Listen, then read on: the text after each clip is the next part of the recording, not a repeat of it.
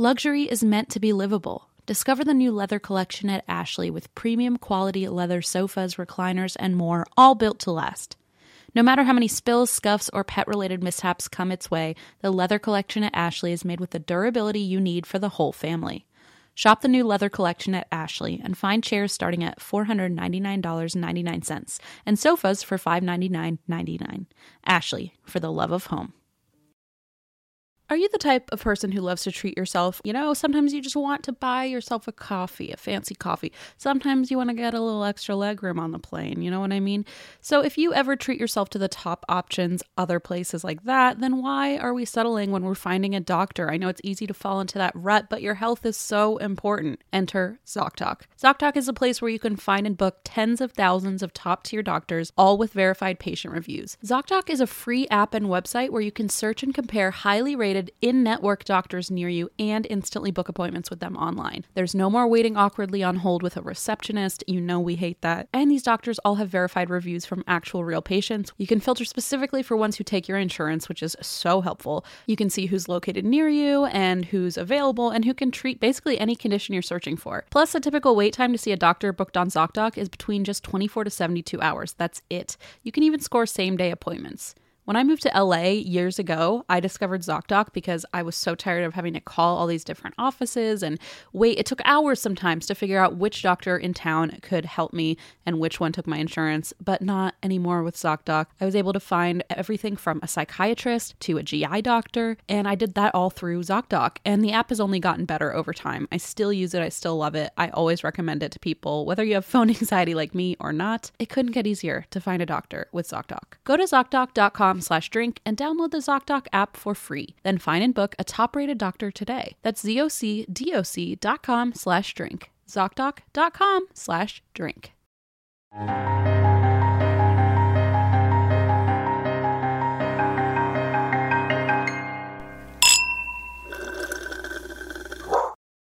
Uh, Everyone, hi. Happy Sunday or Monday, Tuesday, Wednesday, Thursday, Friday, Saturday. We're having a sleepy day. uh, I thought we We're- were going to harmonize and then you just totally dissed Do me. you know how to harmonize? Yeah, because I go Oh. first and then someone else harmonizes with me. Okay. okay. Oh, wait. Um, Remember how we made you turn your mic up? Yeah. You're now you're now too loud. It's clipping. Sorry. Oh Just my slightly. god. Just slightly. Okay. How's this? That's much better. All right.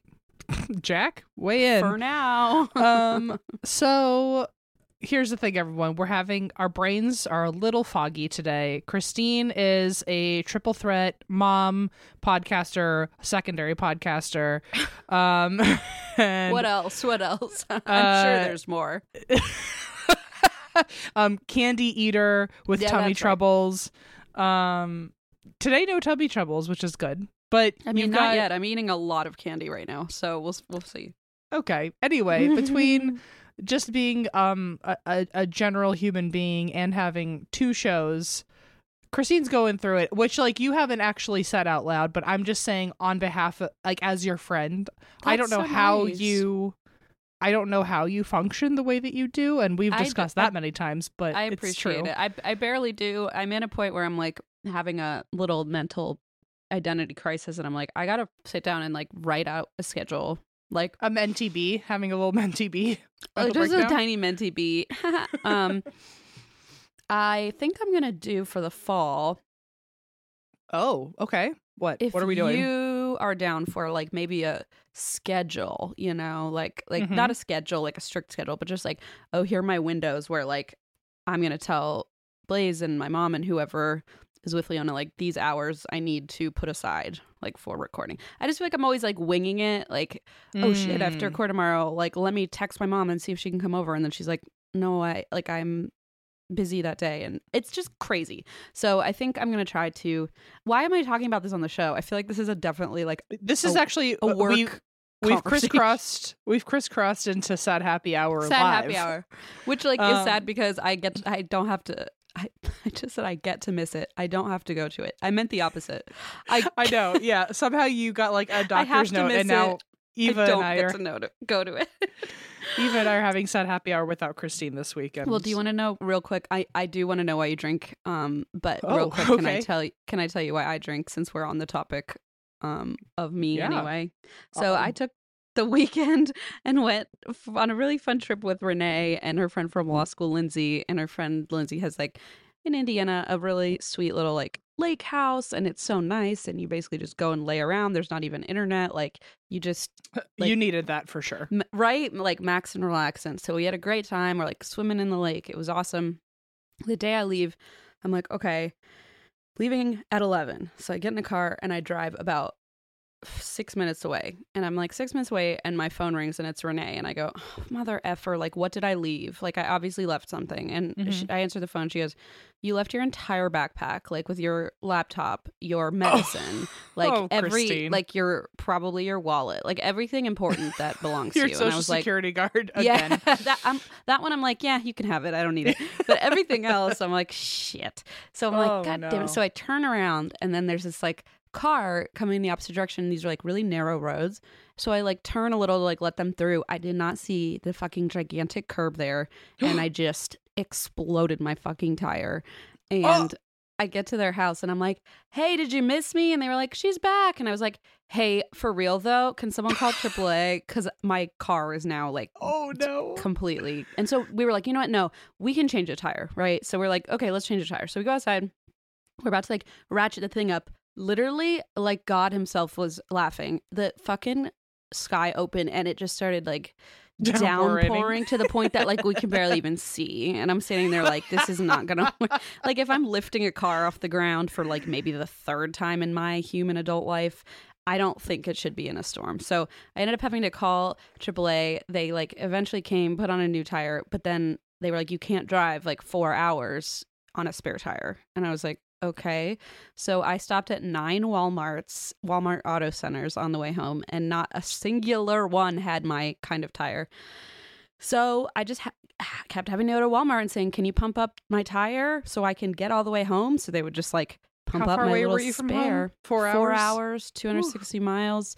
So anyway, I eventually made it home. Um, now my poor sad car is just outside, like limping. So are you, Um, by the way. Just me like too. how- uh, it- me too. It mentally, I think you are the tire. It was it, it was uh, a a symbolic thing. I am like the deflated tire. So anyway, that's why I drink. Um, but I made it home safe and sound because I was on the phone with my stepdad and I was like, Tim, but like, what will happen if I drive over? And he's like, well, you know, the tire pressure. And I was like, no, no, no. Like, what will happen to me if something goes like, it, like, what will happen to the car if worst case scenario, like this tire loses Mhm. air or whatever? Like, what will happen? He's like, well, if the heat of the tire, and I was like, no, no, like, will I crash? Will I like will the car just stop? Will it like skid off the road? Will it just slowly go flat and then the beeping will start? Like what what will happen? Could not get a straight answer. So the whole ride home, I'm just like, well, something's gonna happen any minute now. I'm not I'm Maybe not supposed to drive more than Maybe 50 it's miles. One of, it's one of those things where like men pretend they know, but like they universally just hope no one I think it was that other know? thing because he works on cars so like he knows but like i think it's the other thing dads do or men do where at least both my dads do where they go oh let me give you the very long answer and i'm like i don't want i don't want to know Ah, why I I, don't want to know why the car is gonna fall apart i need to know like Like, does car go boom? yeah exactly do I, I die fine? or do I just like skid off the road and like have to call AAA again? Like I, I Yeah. was like, it's that's all I need. And he's like, depends on the like distant. I don't know. He's like, the rain might affect the the tread on the tire. I was like, I'm done. A very dad conversation where five milliseconds in, I'm like, I, I'm out. I'm, I literally out. had to be like, okay, well, go go go, and hung up. And I was like, I'm Yeah. done. It, I really do. me, maybe you won't. all of a sudden feel like I'm in like a Snoopy classroom, and I'll, my dad just Wah, goes, wah. I hear, uh-huh, wah, wah, wah, and I'm like, okay, so fucking, you have five half seconds to tell me what's going on if you want I me to understand. and I think it's because like they get in their element. He's like, I've been waiting to explain tires to you, and well, I'm like, he's just want, he's want to talk to cars about cars to anyone probably, To and he's anyone. like, this is it. finally. So anyway, that's why I drink. I'm like, oh, and then tomorrow. So I got home last night, way later than I was supposed to.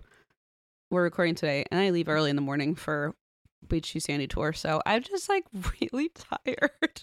Yeah, I did tell Christine uh, as the chairman of all naps. I was Chairman like, of naps. I was like, you can just go to bed. I'll totally understand. We can figure it out. Figure out recording. That's so later." nice. But then I was like, why don't we record Wednesday? And I was like, because I will be in DC Yeah. with you.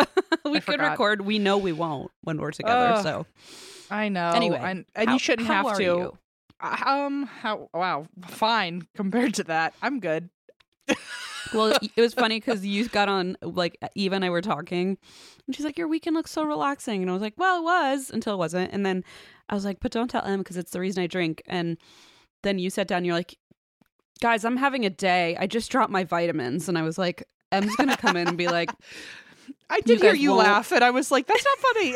It's because it was like the back, like the exact right moment where I was like, "Oh yeah, that's why I drink today." Like I, my, you know, I had to, I had to drive home like thirty miles an hour on the highway, and then you were like, "I'm having such a day, you guys. My vitamin just fell on the ground," and we were like, "Oh no!" I well, okay, well, I am having a day because I'm actually I am having like some gnarly anxiety. I just don't think my beta blocker has kicked in yet. Um, so as you saw, it fell on the ground. Um, right. but, oh, that was your uh, vitamin. You call your beta blockers a vitamin. Uh, so it's a it's a a a lump sum kind of situation because I have four vitamins and two medications. And- lump sum. Like, I don't even know what that means. I don't know. I just thought Are if you you my dad? it, it would, What's happening?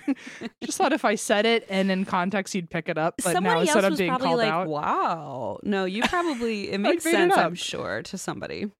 It was uh I said it because uh, the real answer is I have four vitamins and two medications, but I take them all together. And so since there's more vitamins than medications, I say vitamins.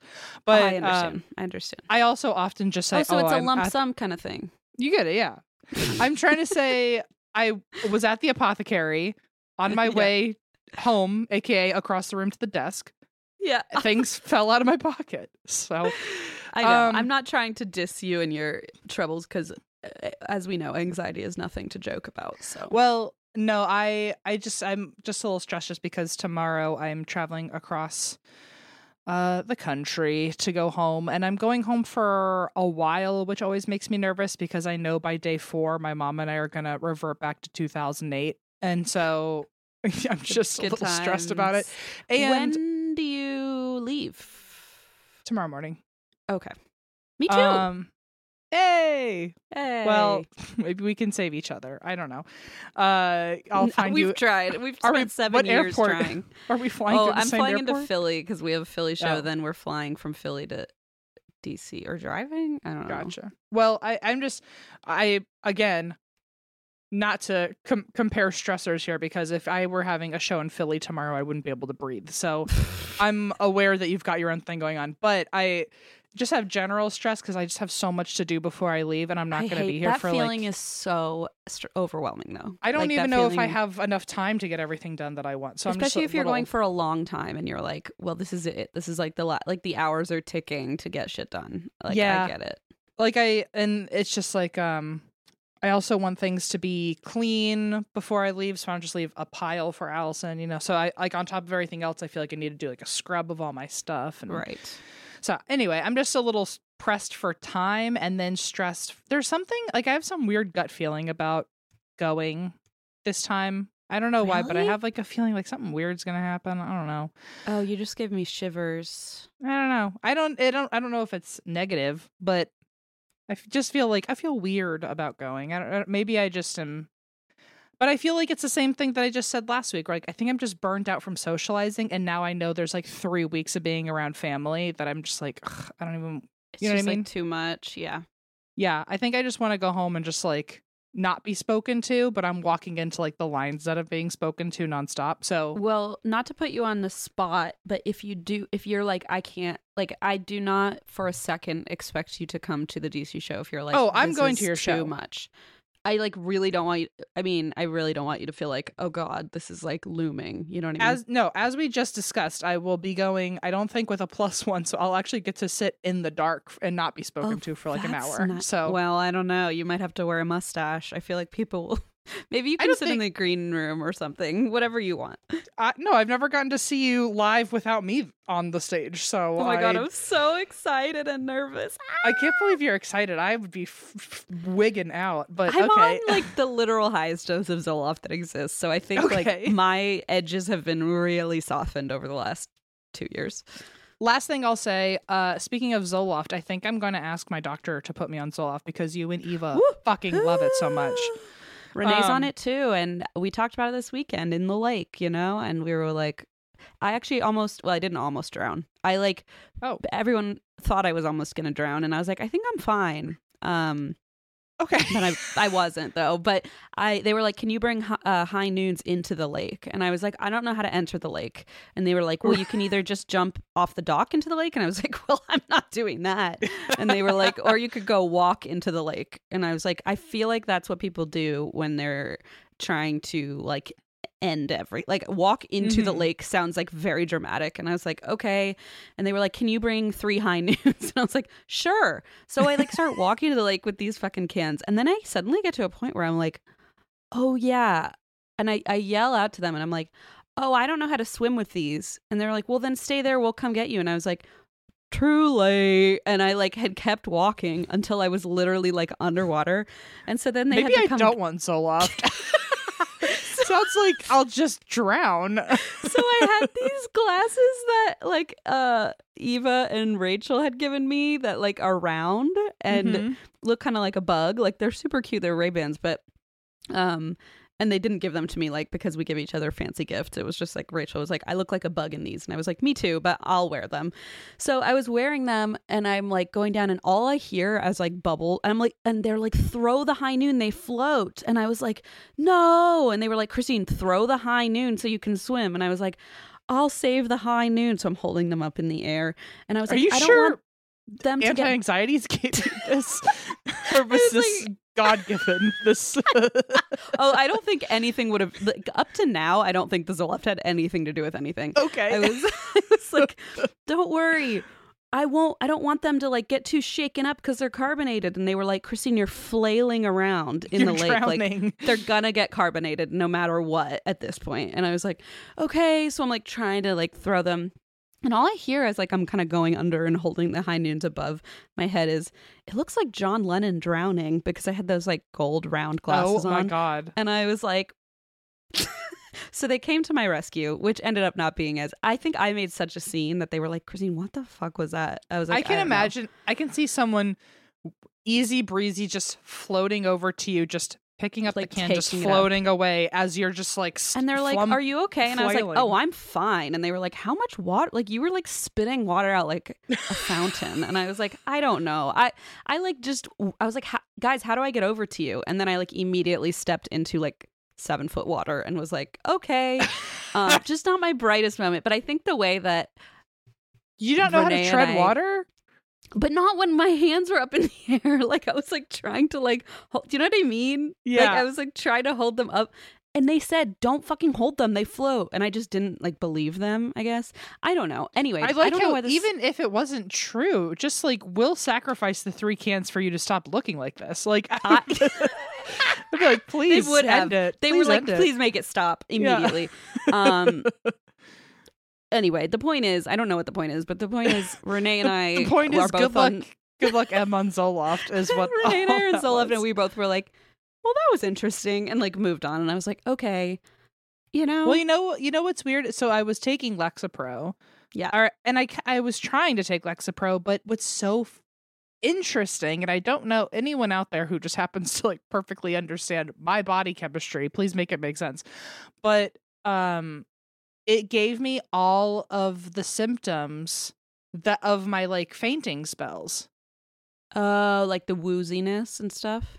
like to a T though. Like I thought I didn't didn't even cross my mind that it had to do with the medication for a while. I thought I was having Oh. a flare up or something, and it was just. Oh. But then I realized it was just my body trying to get used to the Lexapro, and I was like, well, "Fuck some this." people some people take Zoloft at night because they're like, oh, it makes me a little woozy. So, or just like a little bit like I don't know. So so maybe try it at night first. So you're Yeah. not like I don't know. Yeah, I would like to. I'll try it at night for sure. But it was it was wild. I was like, this is not worth it. So I just Yeah. I don't blame you. That sounds like a lot. Uh, so not it sound it sounds like a lot, but does not sound like everything you just described. just talked a you lot. directly out of Zoloft, and I apologize. Uh, no, you just talked me out of taking it uh, during the day. So I'm willing to give it a whirl and see what happens. give it a whirl. I think it is. Uh, it has really done a lot for me. Hmm, where are we? Well, it's almost been 20 minutes and we haven't done anything. Anything. It's been. Oh my god, I'm so sorry. I talked so much. it's okay. No, I hey, I'm here for it. I don't know what everyone else is here for, but I don't think anyone else is here, to be honest. anyway, you drink because a lot, and I drink because I have to get on a plane. So, um, that's why we drink for whatever reason everyone else chooses to drink this week. I hope it's we a support better, more sane reason. you. We um, cheers to you. And this is your weekly reminder to drink some water, you little Oh. thirsty rats. I did bring some water today, actually. So Hmm. usually I just have coffee. I need to change my Brita filter, and I'm aware of that, and so I'm kind of scared to drink my own water. Oh my gosh, know? those things are fine. You're fine.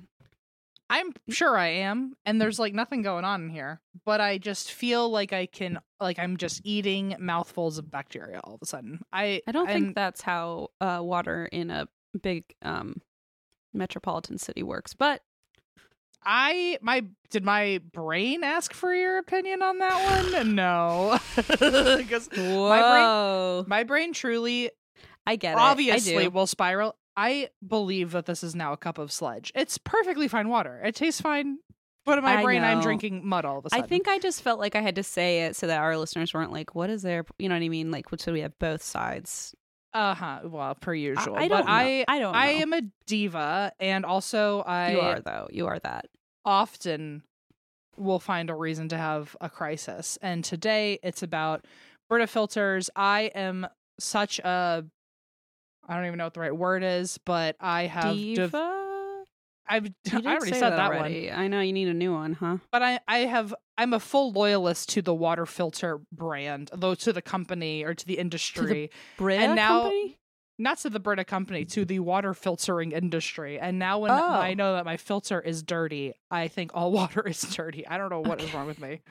Like it, anyway, uh, probably. Well, we'll discuss that later. I'm like, probably. Never mind. It's not time to diagnose you. Uh, I'm just unwell always. I just am always looking for a reason to be unwell. Well, so yeah. um anyway, that's also why I drink dirty water, apparently. So Excellent. it was your idea to drink water. To be fair, nobody made you do it. it was this or milk, and I knew you'd have something to say. I, Exactly. you would have something to say, and it would be the entire show.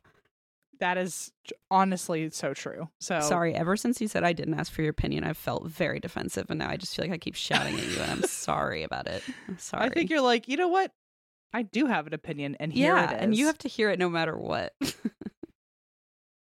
Okay, this is pretty wild. I just made a stuffed salmon recipe with HelloFresh and I came upstairs, I ate it, and then I was like, oh, I got to record an ad. And it was HelloFresh. So it really worked out perfectly. I got home from a trip and decided to cook HelloFresh because I was so excited about this stuffed salmon recipe. It was freaking delicious. It was like the spinach stuff. Oh my lord, um, with asparagus, my favorite vegetable. And Blaze was like, why are you cooking? You just got home. And I was like, because it's easy and it's fun. And I don't know, there's something very satisfying about making like a delicious, fulfilling meal and then like delivering it to someone, being like, oh, I made you this. It's no big deal. But HelloFresh lets you feel that. And then you get to eat it too. And it's always delicious. HelloFresh keeps your taste buds on their toes with 40 chef crafted recipes to select from every week. Parents have enough back to school shopping and planning to do, so let HelloFresh get the groceries and save you some cash with pre-portioned meals delivered right to your door. Go to HelloFresh.com slash 50drink and use code 50drink for 50% off plus free shipping. That's HelloFresh.com slash 50drink. 50 drink for 50% off plus free shipping on HelloFresh, America's number one meal kit. It feels very fitting that Juniper is currently sitting on my lap uh, because we all want our cats to be healthy and happy because when they're happy, we're happy. But because we're not mind readers, we don't always know when they're unwell. And in my experience, cats are not the most, you know, open when it comes to sharing their woes. And there goes Junie, literally jumped right off me. So helping us keep tabs on our cat's health is just one reason you should use Pretty Litter. Pretty Litter's ultra absorbent crystals trap odor instantly. No more cat bathroom smell, thank God. Pretty Litter's super light crystal base also minimizes mess and dust. Plus, the crystals last up to a month, which means less scooping and fewer trips to the garbage can for Blaze, because that's his job. Here's the coolest thing about Pretty Litter it changes colors to help monitor early signs of potential illness in our cats, including urinary tract infections and kidney issues. And Pretty Litter ships free right to your door in a small, lightweight bag. Pretty Litter has changed the game. The litter box is right near Leona's room, and so it is very delightful to not have that litter smell all the time when she's taking a nap. Plus, we can rest easy knowing that Juniper and his little kidneys are healthy. Pretty Litter helps keep tabs on my cat's health and keeps odors down. You and your cat are going to love Pretty Litter as much as we do. Go to prettylitter.com slash ATWWD and use code ATWWD to save 20% on your first order. That's prettylitter.com slash ATWWD, code ATWWD to save 20%. prettylitter.com slash ATWWD, code ATWWD. Terms and conditions apply. See site for details. Well, I'm excited to hear your opinion on this because uh, I am covering today. I, by the way, shout out to our researcher. I, I feel like I, I wanted to expand our stories, and so I've been doing uh ghosts and aliens and cryptids for a long time but i also wanted to get into like more conspiracies and spooky ooky stuff and so shout out for all their help um but today uh they gave me a topic they're like what would you think about doing the 2012 doomsday prophecy and i went that sounds great sign me up I'm so excited. so Is here this like when we thought the Mayan calendar would end or whatever? uh-huh. Well, I guess I'll I guess I'll find out. yes. So this is a, a combination of both our notes because then I did my own deep dives after after Got reading it. up on it. So, uh, if you don't know, it shocks me that there might actually be someone out there who was born post 2012 that listens Impossible. or is maybe just too young to remember. Um, they would be which 10 and I feel like they would be way cooler We have some at 10-year-olds. age- Yeah, that's true. We must. we, we have well we have parents who let their 10 year olds listen in the car with them we've met quite a few at our shows so hello to you and also this episode won't be scary so They're like, I want that's easier." Zoloft. There's a lot we say that I'm like, do those children are they okay? Like I feel like we're not helping raise them in like an acceptable way, but you know, whatever. at dinner the 10 year old's gonna be like this water tastes dirty how's our filter Yeah, system Mom, where's my filter? so um okay so for those of you who for some reason would not know uh, people thought the world was going to end in 2012 that was only 11 years ago uh, and we, were thought it was going to end in 2000. So like it just keeps happening. Yeah. It, well, so interesting because there's always a doomsday to prepare for. There's always an apocalypse. Um, and the most recent one that was very significant was 2012. And it was Right. December 21st, 2012, which is 12, 21, 12, 1, 2, 2, 1, 1, 2. I don't, I don't, you know, numbers. Um, Wait, wouldn't it it, be December? Wait, it was December 21st? Mhm, so 12, 21. Oh, I thought it was December 12. 12th. Okay, never mind. That would have made more sense in my mind, 12, 12, 12. Right. Right? I, I feel like I was the kid on 12 12 who's like, the world is ending. And everyone's like, no, Everyone so was bad like- at this. It's in 10 days. Yeah, exactly. Oh, God, what's wrong with me? Um so this doomsday 2012 uh was the most significant since Y2K. Mm. And for those of you who were not around during Y2K and making me feel incredibly old, um Y2K was in the late 90s. It was in 1999.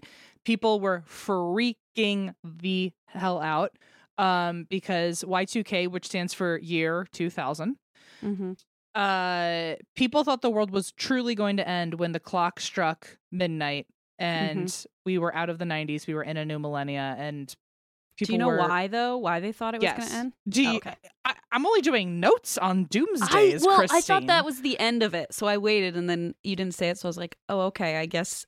Okay. well i was gonna ask you do you remember y2k I like what was your experience oh, well, I was actually in Utah um, at a ski resort.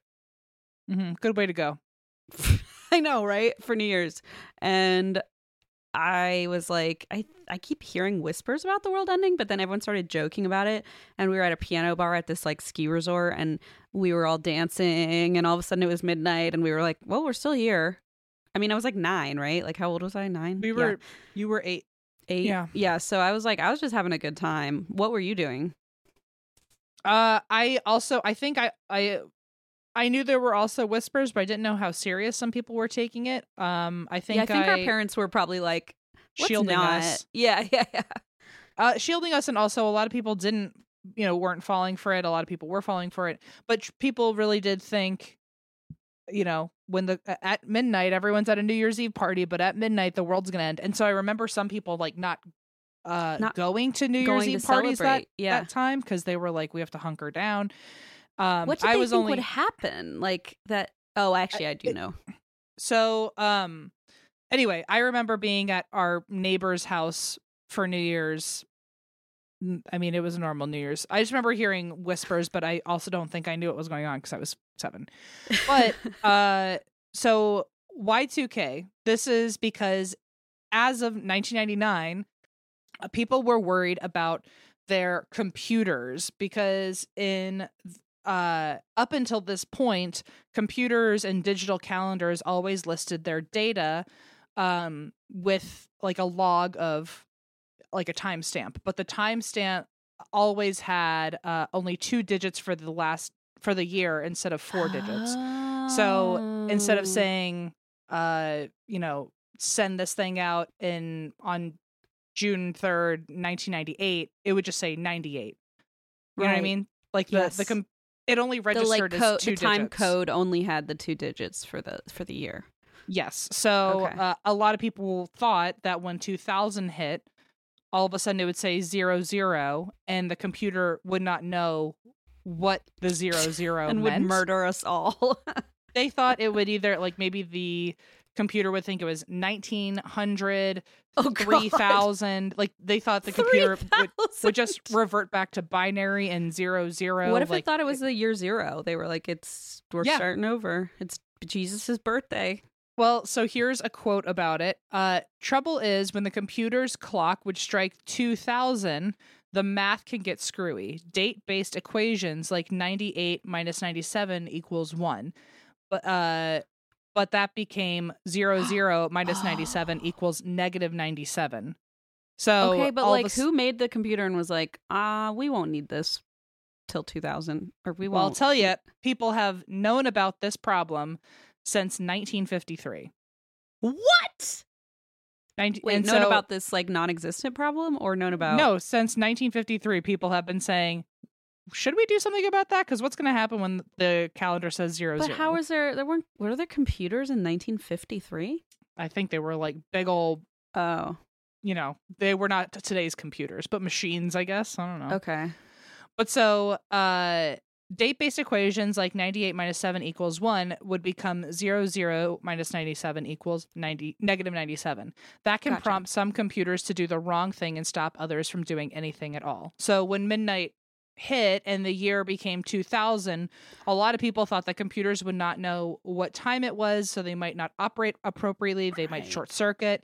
If they Right. have to send something out or have to file something a certain way, all of a sudden information would totally get lost. Our communications would go down. Um, and this, again, like I said, the problem was allegedly realized in 1953, where this is another quote they knew all the way back then that this would be a major problem that would only compound as more and more people, industries, and governments were reliant on computers. So by ah. 1999, when all of us are now using like the superhighway that is the internet and super high, super highway. That's so good.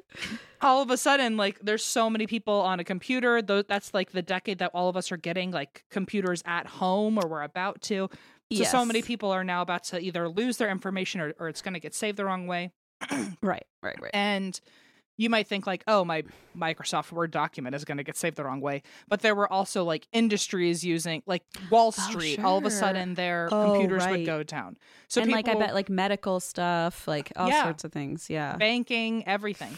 So people were freaking out that computers would just lose all their information or would like glitch on its own. They might catch on fire. They might send off the wrong wrong signals or they might release the wrong codes to the wrong people. They were nobody knew and that was kind of the biggest That mystery is a of it scary all. thought. I can see how that would be alarming. Yeah. And uh so th- people thought there was going to be a global computer crash that would happen the second that midnight hit on New Mm. Year's. Um, people thought because of this, like I just said, like the computers wouldn't know what to do, they wouldn't know how to operate. They thought uh, in places like NASA, their computers would glitch and like missiles would launch themselves. Oh, God. People thought the computers in planes would fail, and so the whole system would fail and planes would fall out of the sky. Um, and people treated this like truly the end of the world. Like, Yeah. uh, I mean, I again only remember whispers because I was seven. It, but it was I did a little um looking back and I did a little googling of like how people prepared for Y two K. Yeah. Wow, I mean, there were people fully terrified. Preppers were having a field day. Preppers were like, it's my moment. They were like, "This is my moment." Um, this is a quote about Time Magazine from the assistant managing editor. That Time Magazine staff set up a generator powered war room in the basement of the Time and Life building, filled with computers and equipment ready to produce the magazine in case of a catastrophic breakdown of electricity and communications. so they were like, we want to be the only remaining magazine in the uh, apocalypse. They were like, we're going to be able to still report, which, like, by the way, no job is worth that. Like, just like, For sure not. just a reminder loyalty to a company is like not that intense like just yeah. if I the mean, world's I guess ending I do understand if don't- you're a journalist and you're like, I we want to make sure we're we're able to like disseminate information to people, like right? Like if no it makes sense If the it world makes ends, sense if know. you're loyal to journalism and getting the news out there and wanting to be a part of that that's great but also like if if if the world's ending you're allowed to consider quitting your job you know if I'm if you sure they if thought you- about it. if you think the world is ending to a point where your company has built a war room in a bunker somewhere, maybe like at least ask for a raise before you commit to writing more for them That's as fair. people are tolerating the aftermath of an apocalypse. That's fair.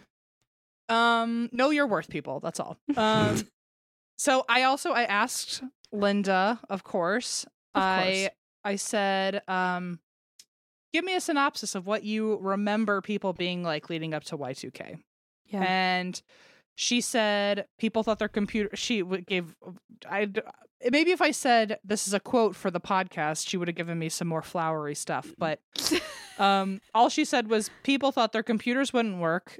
And others thought the world would end. Think extremists. It's like, yeah, girl, that was that.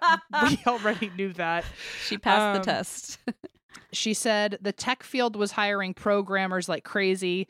Uh, and the hardest part was, rem- of course, the hardest part was remembering to write 2000 on checks versus 1999. Okay, so that was a hair flip from my mother. the hardest sh- part. Like, I was so inconvenienced. I just, just writing a check was difficult for me. I mean, so I she, do that literally every year. I write the wrong date for like a month. yeah. She, so she, um, fully just apparently why She Y2K was not it was not of a concern to her until she had to write a check. So um despite her though, there were several preppers freaking the fuck out. Like I said, there were actual companies building bunkers to be able to continue That's after wild. everything. People were throwing their computers out of windows and destroying machines because they thought like maybe their computers would Oh come to life and control their homes. I mean, think of if that if a Y2K scenario happened today with the technology we have. People would be running around collecting iPhones off the street and like laptops. I mean this this was I mean I get that like computers in 99 were scary because they were so new and we didn't know how they worked, but think of like how people panic now about ALEXAs or like Or like AI. or AI AI or like their or TikTok like oh they're watching you through your phone or whatever.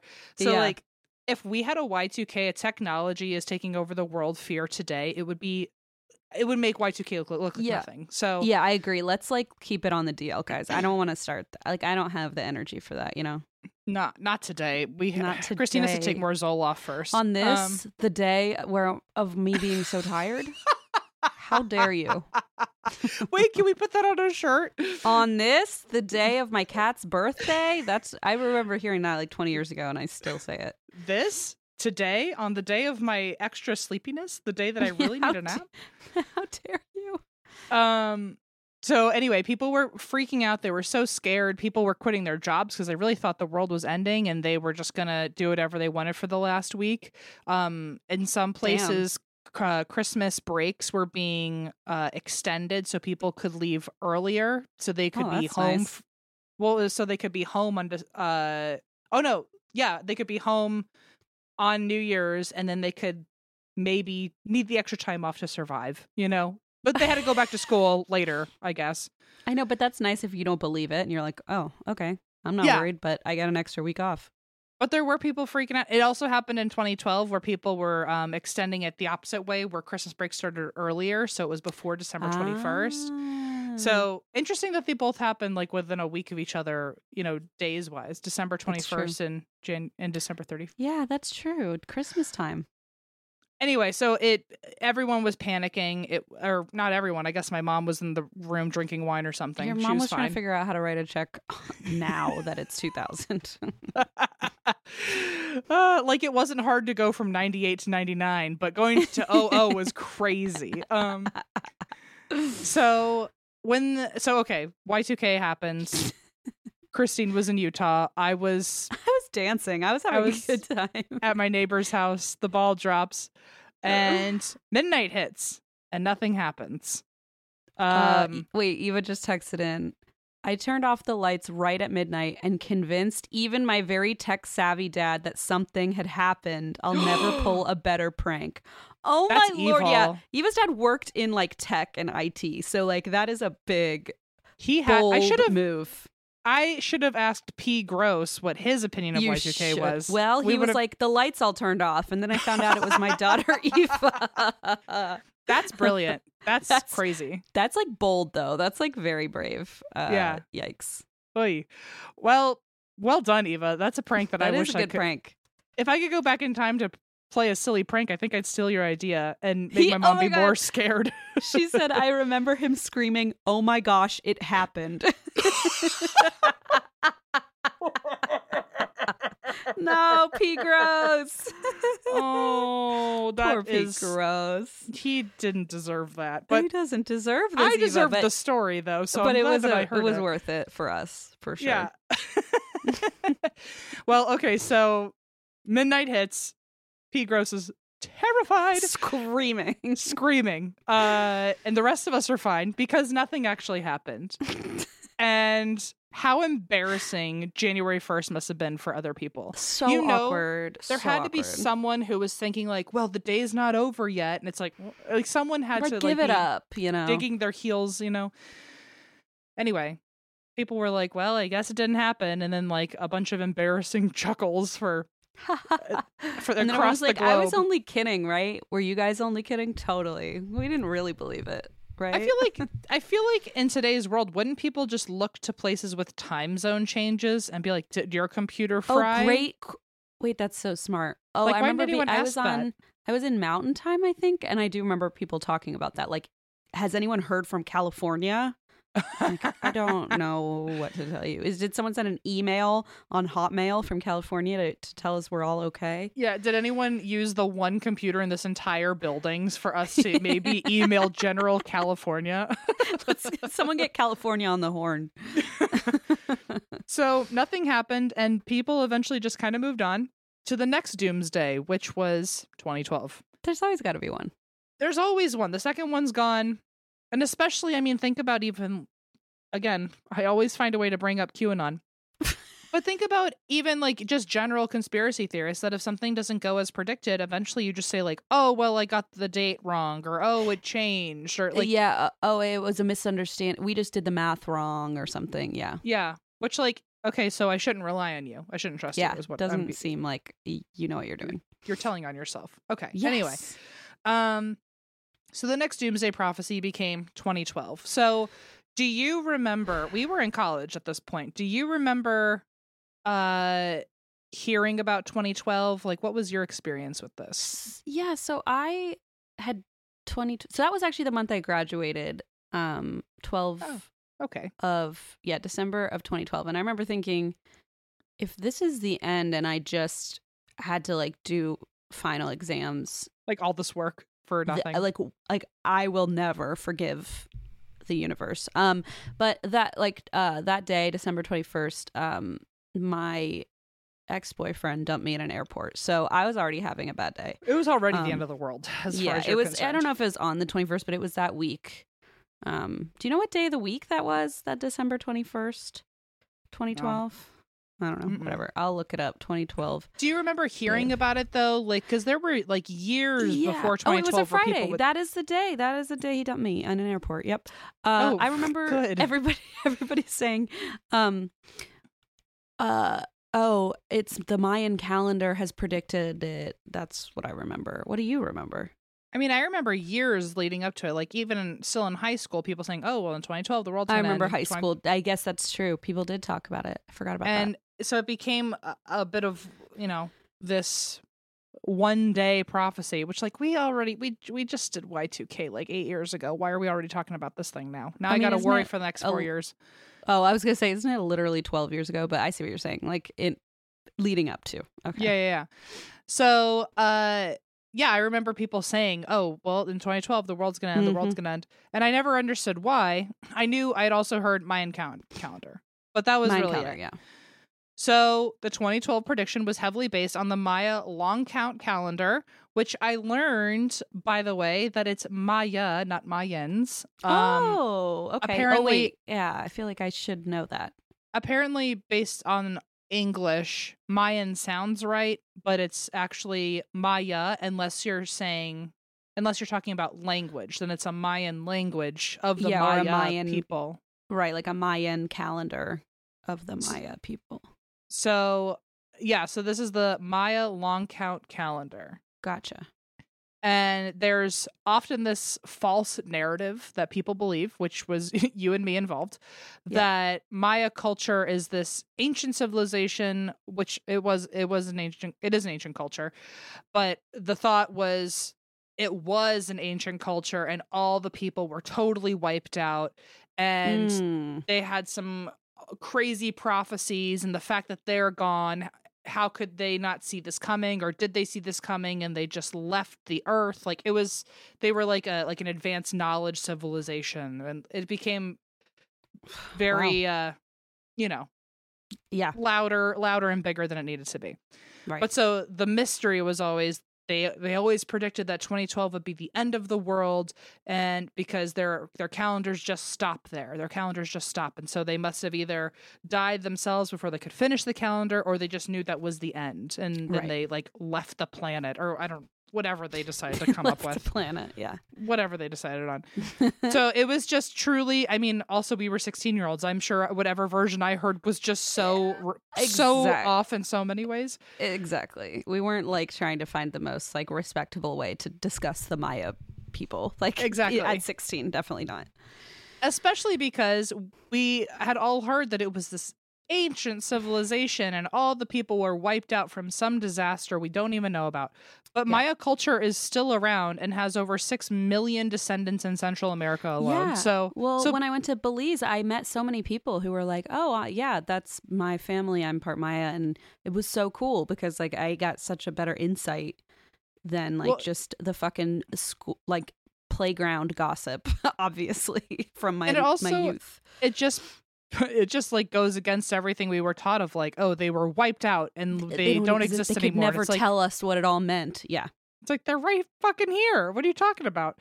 Uh so of course good old USA did not care about that little plot hole that no, the Maya people are very much still with us. Um, that doesn't but sound right. okay.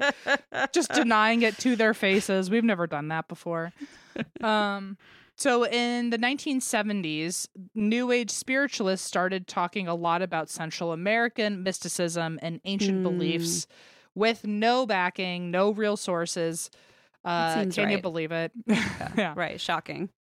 In particular, people focused on ancient Maya culture because they thought uh, its people had advanced knowledge about the secrets of the universe and humanity and where we. I love how we give them the credit of being like these genius whatever, but then we're like, but shut up, we're telling your story. You know what I mean? Yeah. Like, oh wow, they were so wise and all this, but then like we refuse to. whatever.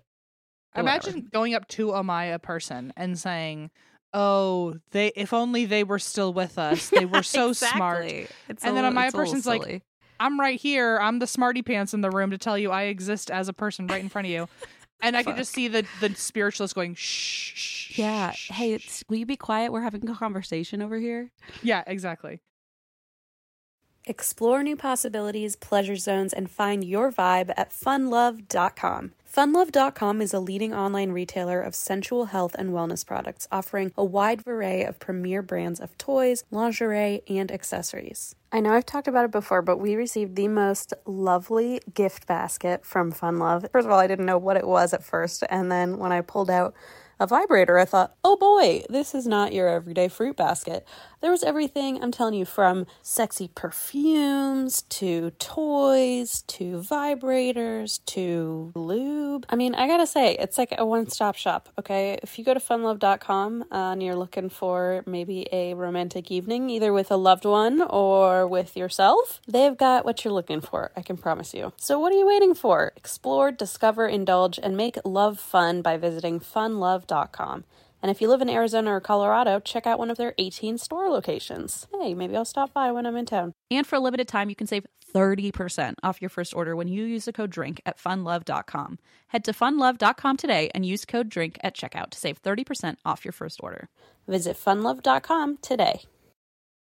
You know, when you've got the holidays, the new year, and then all of a sudden it's sort of back to the grind, especially if you run a small business, it can be really hard to get back into the swing of things. But stamps.com is here to make that a little bit easier for you. Stamps.com streamlines all your mailing and shipping to turbocharge your operational efficiencies. For 25 years now, stamps.com has been indispensable for over 1 million businesses, whether they're mailing out checks, invoices, legal documents, books, podcast branded koozies, maybe that's just us, or anything else. Get access to the USPS and UPS mailing services you need to run your business right from your computer anytime, day or night. No lines, no traffic, no waiting. And with rates you can't find anywhere else, like up to, get this, 89% off USPS and UPS, how could you go wrong? We have loved stamps.com for years, not quite 25, but since we started the podcast, which was 2017, and we could not get by without it. I remember there were days where we didn't have stamps.com, those I call the dark ages, and I was hand shipping everything and driving it on my lunch break to the post office. It was all very hectic. Stamps.com, I do it straight from my house, and it makes my life a trillion times easier. Keep your mailing and shipping moving at the speed of your business with stamps.com. Sign up with promo code DRINK for a special offer that includes a four week trial, plus free postage and a free digital scale. No long term commitments or contracts. Just go to stamps.com, click the microphone at the top of the page, and enter code DRINK. Anyway, so this all by looking into quote Maya mysticism, uh, this led to a resurgence of uh, a sect of New Age-ism called Mayanism, which focused on alleged Maya beliefs and knowledge, again, with no research or Maya people backing it as sources. So we just called it Mayanism. There it is. There it is. Uh, some followers of this believed that Maya people had made contact with aliens. Uh, others thought that Maya people knew a great white Aryan race from Atlantis. Oh, Um, good. And those people taught them advanced agriculture and how to build pyramids. So, of course, of course, if it wasn't already fucked up enough, the white people said our ancestors actually taught them how to They're be only really wise because white people told them how to be, or aliens. There's really no in between. yeah, it's either otherworldly or Mm-hmm. white people from Atlantis Yeah, but white people. Like, what a Yeah, yeah, weird of sleight of course. hand to distract you of like, well, they're from Atlantis. Ooh, It's but it's crazy. Like, mm. So So they're an us- Aryan race. Let's not forget. yeah, and they're the reason that anyone else could thrive apparently in mysticism. Sure. sure, of course. Um. So specifically, what people focused on the most in this Maya mysticism was the Maya long count calendar, which did exist, but Yeah. people just really ran with it. Um. So they followed this the most out of anything else of Maya culture because uh, the ancient Maya peoples were known to be highly skilled, expert astronomers, expert uh, mathematicians, and they created some of the most accurate timekeeping systems that we've ever known. Still, Right. so uh, people looked at the calendar and was like, "Well, this has to be right. We can track everything that's going to happen." Sure. Um, and there are actually a few calendars that we that people use in different areas. There's one in Guatemala that is uh, a Maya calendar that's 260 days long um, Wow. instead of 365. But the the long count one is the one that we care about. okay. Um, so the calendar we're used to, the 365 days, it's very cyclical. It's very quick, ironically, because in my mind, 365 days is very long. Feels pretty damn long. But it's those are still short spurts where every 365 days, time essentially repeats itself on paper. Where you know Oh. you go back Yeah. to January and you start over, and we're Sure. able to live through multiple sets of that rotation. That makes sense. Um, but the Maya long count calendar is linear and just never there's no there's no circular going back oh, to a date. It just keeps going and keeps going and keeps going. So it's not really a calendar I didn't know that. uh like we know it. It's more just a list of days counting since creation. Got it. and time is broken up very differently on this calendar so that way we're able to it's more palatable for us um i wish i knew how to describe it better I'll, i i got a picture I'll, I'll show it to you in a second but let me try to describe it before i send you this picture Okay. um the way that you would look at a date according to uh, the long count calendar it wouldn't there wouldn't be a month and there wouldn't be days in that month and there wouldn't Mhm. Instead, it would be um, their time is broken up into a certain amount of days, which end up as a certain week. A certain amount of weeks become like essentially, uh, I guess a month.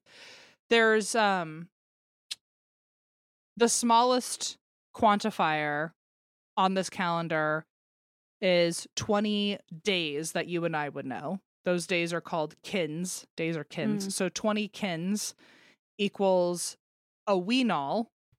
So it's not really a full month, it's just 20 days. So it's almost like 3 Mhm. weeks for us, but that's a winal. 18 of those or 18 sets of 3 weeks uh becomes a tun. 20 I I don't expect you to remember this, but just to give everyone an idea. 20 tuns becomes 7200 days or uh, a katun. So it's called 20 tuns is a katun. 20 Okay. katuns is a baktun. And a baktun eventually just to give you a rough number of a baktun, that is around it's almost 400 years. It's Wow, 394 and a quarter years. wow. Um and the long count calendar was 13 baktuns.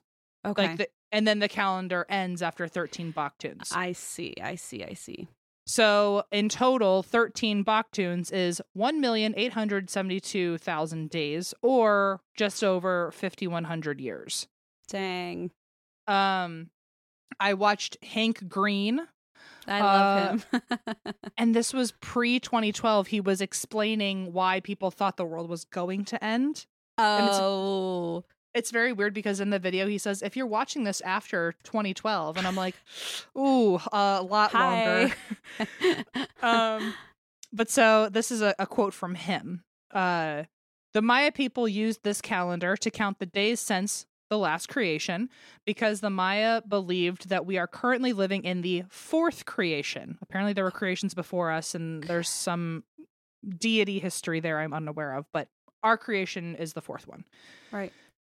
Some scientists did the math and actually figured out that the date of the last creation since we got here was 3114 BC on fun fact August 11th. Okay. Um so that was so last creation began a long time ago and we were Right. very quickly coming up on the 13th and final the end of the 13th and final Baktun. I see. Okay. And so people didn't know what happens after that because does the calendar just reset and we do another 13 Baktuns or did they just not get around to it? Like why? not get around like, why it? did it stop? Right. and very quickly people just thought like oh something must have happened to keep them from continuing to write or something I like see. that. Yeah. And that is how we ended up uh, with this doomsday because if you on a calendar write out the dates of the date that becomes the let me let me show it to you and maybe you can actually Yeah. help me talk like explain it to people who don't have their computer on them this is a, a hank green original. screenshot yeah an og so this is what a date would look like from the maya long count calendar Okay, this is what the date would look like on a Maya long So the- calendar. the 12 so it remember i said like time was like broken up into uh like Mhm. baktuns Like all those then- segments. yeah so each one is a different thing so it goes from biggest to smallest and it's just to give you a more specific date so we're in the 12th baktun uh, the the number that we're looking at by the way is like 12 18 6 16 2 and the 12th it represents 12 baktuns the 18 represents the one underneath that and underneath that and underneath that so it becomes So it like, a- narrows down almost to, to show a you what day we're date. on Got yeah um and we can So put it's like that on if- instagram it. So it's like as if we were to say it's the year 2020 or it's like the century the whatever century the specific year 2023 the specific month is this the Mhm. specific day this so it's just like more specific as the numbers go on. Okay yeah yeah. So it's a it looks like a lot of numbers but it it as as the more numbers there are the more defined it gets on what day Ah, we're i see. And the number that he used as an example was 12 18 6 16 2 but uh if you look at the date december 21st 2012 aka doomsday that was 130000 it was the beginning of oh okay I 13 see. being so we would have then fallen into the end of the 13th baktuns. We would be Okay. at 13. So and it people was start the last freak- one they had discussed so it was And it like was- what happens now okay i understand Sorry, I didn't mean to over explain that, but I No, I, no. I mean, I, I think you did a really good job. I really like. I actually really understand it. without a visual for most people, I, I'm just trying very hard over here. So you are, you're doing good. Thank you. So if people freaked out, they didn't know if that just means the calendar com- like reverts back or is this the end of the world. Um, Right. It also happened to fall on the winter solstice, which you know made it more significant to some people. And this theory actually gained popularity back in the 80s and 90s, but the advent of the internet is what made this theory super popular, especially Uh-huh. when especially when on the internet, like on the computer is where Y2K happened or that's what everyone was afraid of. So Y2K happens. Now everyone goes back on their computer being like, well, I guess nothing happened. And people are on the forums, They're like Reddit not is so there, fast. YouTube. Yeah. So I'm sure it was they didn't have the word back then, but it was probably trending online that people were talking about the end of the world. And so people were looking it up on the internet and found a whole new way to They're like, like not dig their heels in. Yeah. Uh, so personally, for 2012, I remember people going nuts. This was my version of Y2K that I have some understanding of. I remember. I think I watched the Hank Green video. I'm pretty sure I remember being Oh, like, really? guys, this isn't. But my school was also like so nerdy and like whatever that I think everybody was like, you guys, actually, the Mayan calendar, you know, I think yeah. everyone like immediately was like, if you believe that, you're dumb. So I was like, okay, I don't know. Well, I remember people freaking out, not around me, but I remember hearing about it everywhere. This was Yeah. also probably different than Y2K because everyone had internet now, right? So that is true. So it was probably hotter than Y2K. P- It was actually trending places. People had phones in their pocket Well, at and this now point. like our our age was like on online and being like, oh no, this one's the real. Why? Like I feel like when we were Mhm. younger, it, w- it wasn't relevant, but now like our generation's using the internet and talking Yeah. about it. Yeah, Some of us had memories of Y2K, so it was Mhm. just like something uh, like a jumping point. Um, I remember going into stores and seeing ads everywhere for like survival boot camps, which apparently oh like shit. Apparently their numbers went up like crazy or their clientele went up like crazy. I Oh, remember God. hearing that like bunkers were being made years in advance. Like in 2007 and 8, people were making bunkers that would Oh be ready by 2012. I remember there being um at our the grocery store that was at my school was called Harris Teeter. And I Yeah. remember they just had like overflow of like freeze dried emergency food as like their the thing they were trying to sell off the racks and it was I mean people were buying it like crazy thinking that they needed emergency food. Oh I lord. Uh, do you know what my favorite I remember Heidi and Spencer of the Hills. yeah, of course. they I remember reading something someone fact check me that they like they so excited to hear whatever this is. apparently they spent like most of the money they made from the hills like on purpose because they thought 2012 was the end of the world. No. Oh, so they you mean not on like a prepper? You mean they spent it just to be like, well, the world's ending. We might as Just well get- go out with a bang. it. Yeah. Girl, uh, what? No. I think what Heidi- thinking? Spencer 2012 money? I don't know what to type in. I think that's probably good. Okay, HuffPost. Heidi Montag, Spencer Pratt spent $10 million anticipating Mayan apocalypse. Ten million dollars. I mean, that's a lot of that's a lot of dollars. Okay, in a recent interview, Pratt revealed he and Mon- Montag spent all their cash before Doomsday. so you were hundred percent right. We've made and spent at least $10 million. The thing is, we heard that the planet was going to end in 2012. We thought we've got to spend this money before the asteroid hits. Dude, uh, come on. Here's some advice. This is a quote for them. Here's an, some advice. Definitely do not spend your money thinking asteroids are coming. Uh, great. I needed that information. Thank Uh, you. I would give my friends 15 grand for their birthday. Christine, are you listening? Um, just cash. I I would buy am. people I would buy people cars. Every valet I met got a couple of hundred pounds tip. I would pay people $200 just to open doors for us. Which Holy like shit! They were people were like, "Whoa, these guys are really generous." yeah, they had to have like in today's world where there's like TikTokers that are servers and they talk about serving celebrities. oh yeah. I wonder if they're like, oh shit, like if I ever there must have been rumors in the serving industry of like Imagine like in want Heidi and Spencer. 2013 though, when they tip like a normal twenty percent, you're like, "What the fuck? I thought you gave out hundreds.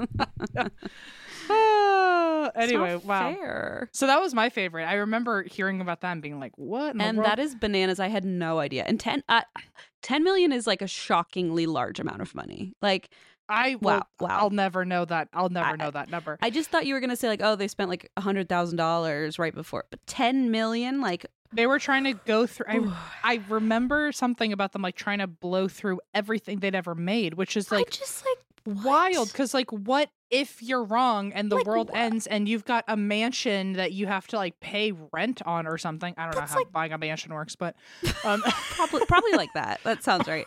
you're still renting yeah You're still, I mean, don't those fucking YouTubers rent mansions? Like, I think people do. anyway i thought that was crazy so people really did think the world was a lot of people thought the world was ending especially the people who have really like leaned into this after they believed in Y2K and that didn't happen. So now they're Sure. really almost probably hoping for it just so they're not proven wrong twice.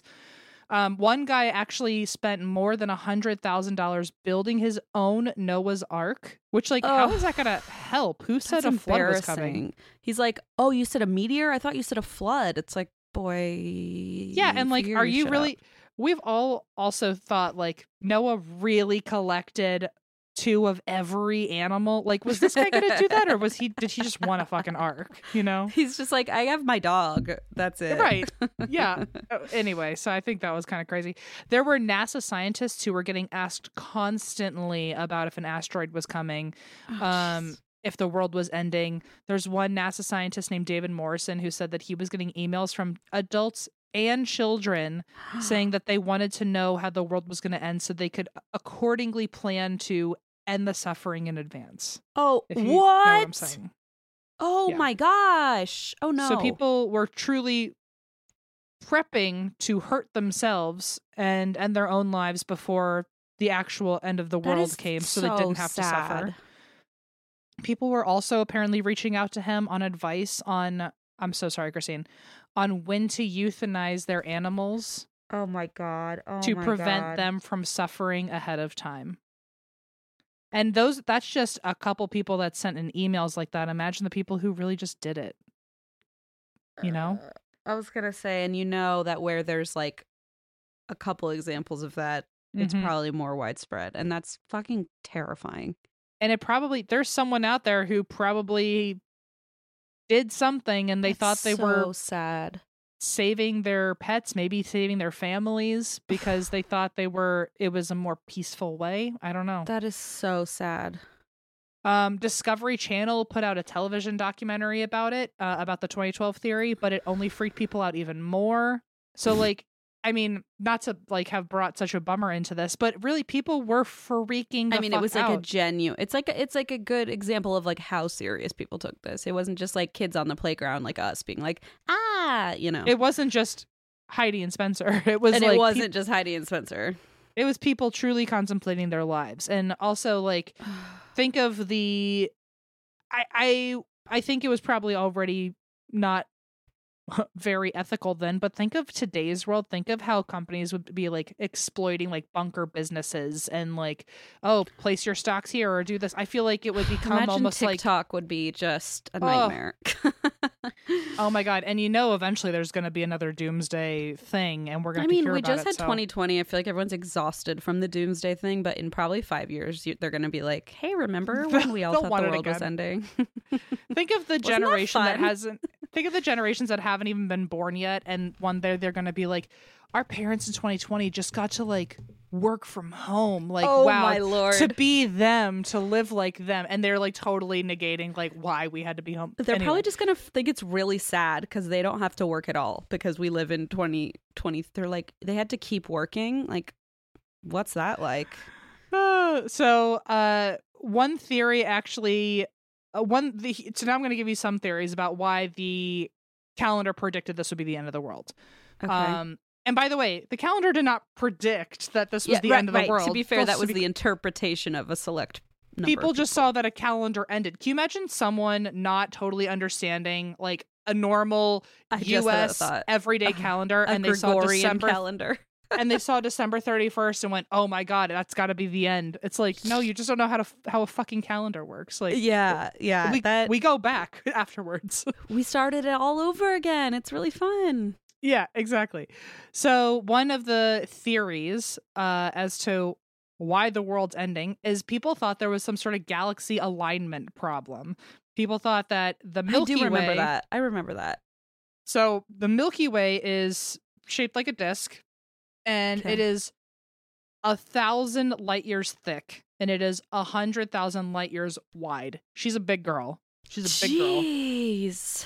and uh, the sun is 30 light years from the center of the Milky Way, and it moves around. So it, one trip takes around 200 million years.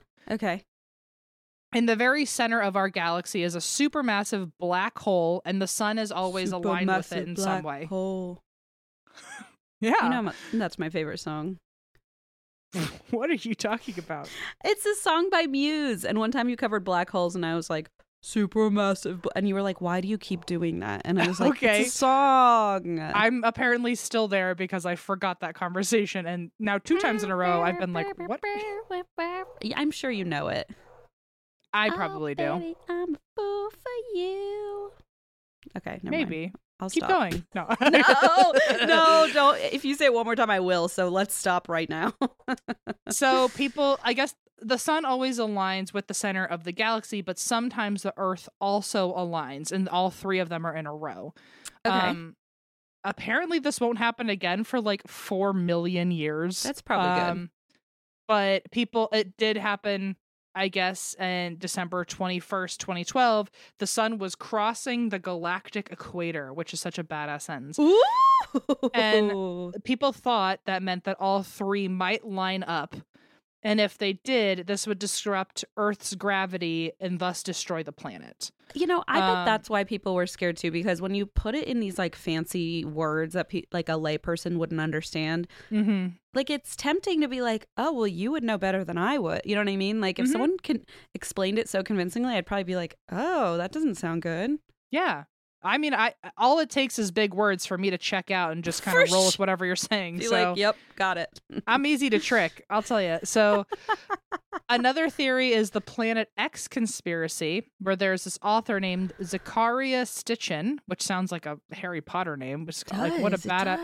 How mystical! Like, oh, I'm Zecharia Stitch Stitchin. I'm like, oh Yeah. my god, I'm just Oh M my, Schultz. my. I'm so embarrassed. I'm just M. Schultz and I hate myself now. Thanks a Like, I lot. d- whatever you have to say, you're right, and I you just, are correct. So this author, um, he wrote The Twelfth Planet, and he also translated ancient Sumerian texts, which apparently spoke of an additional planet in our solar system we did not know about. oh my. Um, he claimed that the text suggested an alien race called the Anunnaki on a planet called Nibiru. Oh, Okay. I don't know how true this is. Let's be clear. starting to sound like Star Trek a little bit. It's giving QAnon a little bit. Um, but maybe they're right, and I don't know. But I have never heard of it before. I'm gonna need some extra facts before I fall Yeah. for it. He says that the that this alien race um, visited Earth thousands of years ago. They actually were in control of us and eventually turned us into humans from apes. So I immediately don't believe this. Um, yeah. just so we're clear. Wrong. So th- this immediately wipes out evolution. Let's be clear on that. Yeah.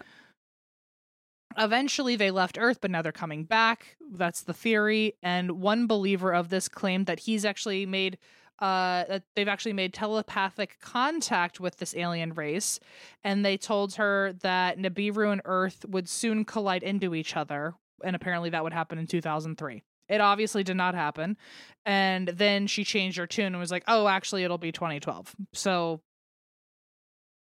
there's the theory. Right. Okay. Sure. Um, I'm many not many people. I also especially since 2012 was 11 years ago and we're still here i'm really not Right. convinced Just uh, maybe Um, one more bullet and I'll fall for it. But yeah also um astronomers and astrophysicists both said that this w- could have never even been true because if another planet was about to collide into ours it would have been the brightest thing in the sky and we would have seen it with our naked eyes Oh.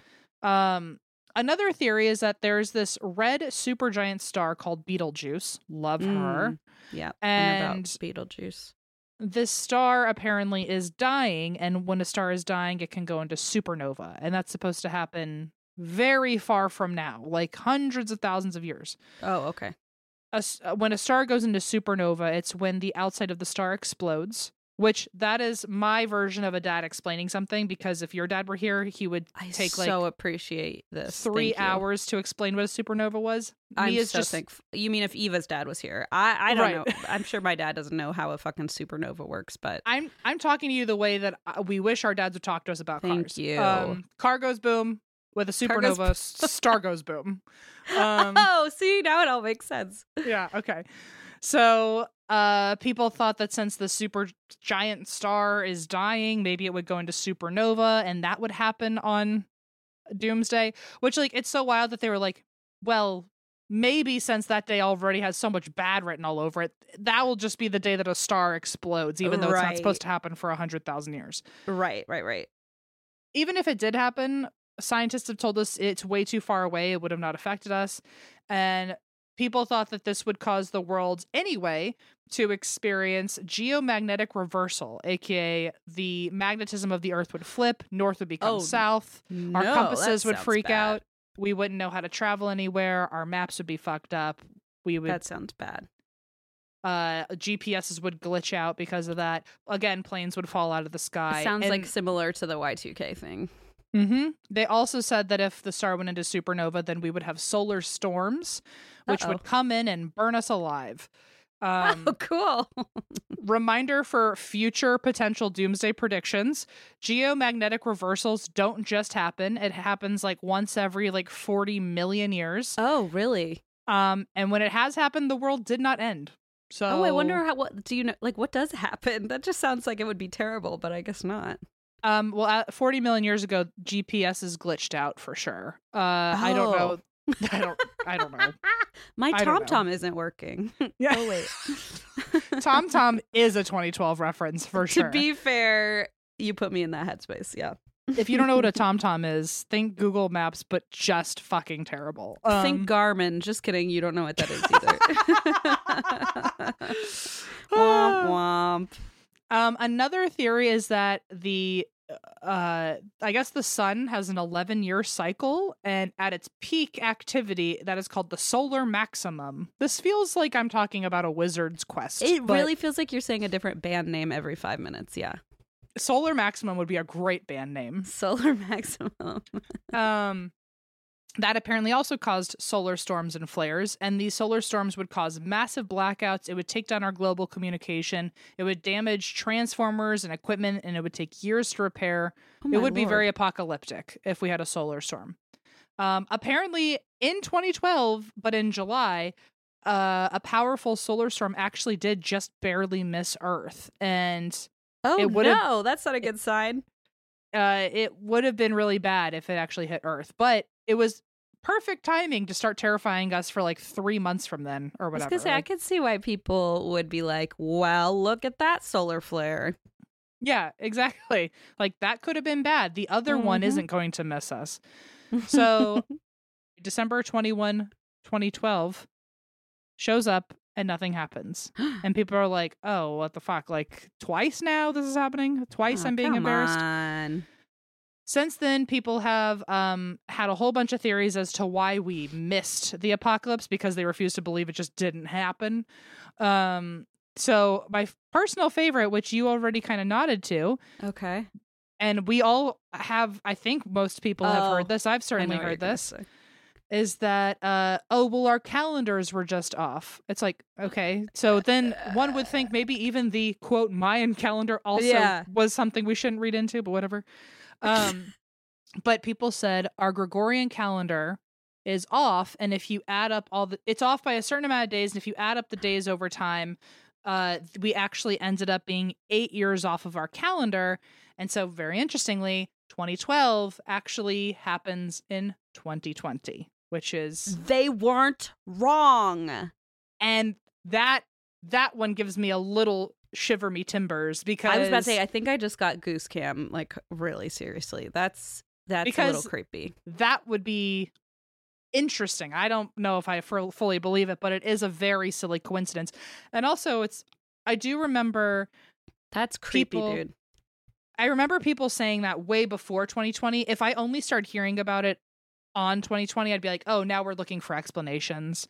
Yes, But I do remember people saying, "Oh, 2020 is the year that one's really going to mess us And up of because we were eight like- years off." boy who cries cried wolf. So we're like, okay, yeah, 2020, so scary. And then it like Yeah, uh, ends up actually being a nightmare.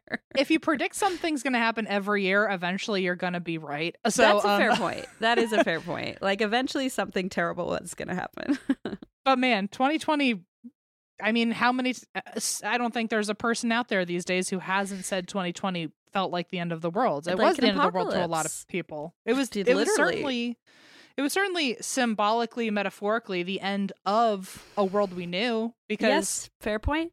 time has changed since, and we really can't go back to a world pre 2020. I mean, we can Yes. try, but people are going to talk about it. Um, so, however, as bad as things are, if that's true, we technically survived the apocalypse. If 2020 is Fuck 2012, Yeah. we survived. But in, instead of um here's another theory too is like, oh, well did we survive the apocalypse? Like was that the rapture and all of us that have survived are we just like leftovers? The heathens unite. and uh instead of choosing another date to prepare for because 2012 technically didn't happen, I guess they picked 2020. But some conspiracy theorists just thought like, oh, 2012 did happen. Like I wonder if they just like after Y2K and 2012, they were like, we don't want to pick a third date. Yeah, they were like, gonna- this is getting really embarrassing, guys. We need to dig our heels in and double down. So they tried to gaslight us even harder, and they were like, no, the end of the world happened, and you just didn't notice. Um, Sorry, awkward. You didn't even notice. That, and that really is their theory that the world ended in 2012, and we just don't know it. What do you And even this- mean? Not you, them. So this theory took off in 2019 on Twitter. That's seven years ago in 2012.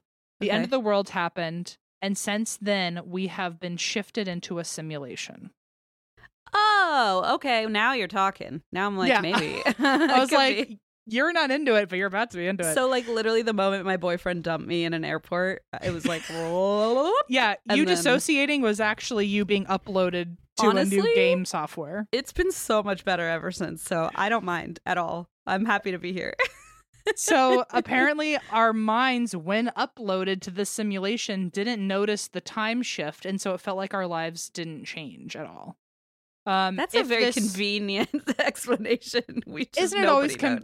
Isn't it always convenient with a conspiracy theorist of like, oh, it was, it happened, and you didn't even notice, and so you, there's no way to prove that I'm wrong. It's yeah, like, it's like okay. there's yes, it's always that double edged thing of like, well, you can't not prove it. yeah, it's like, okay, I guess so. Mm-hmm. Let me smile through this pain. So if this shift into a simulation did happen, Yeah.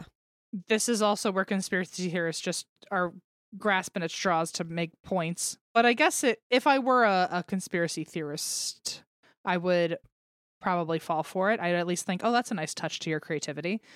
Yeah. People think in this shift into into a simulation, it would explain things such as glitches in the matrix or mass memory errors like the Mandela effect. Because Our Oh. consciousness there might it might have been warped during the Ooh, shift or that's kind of creepy. or we're all trying to remember a time before now and it's all kind of cluttered.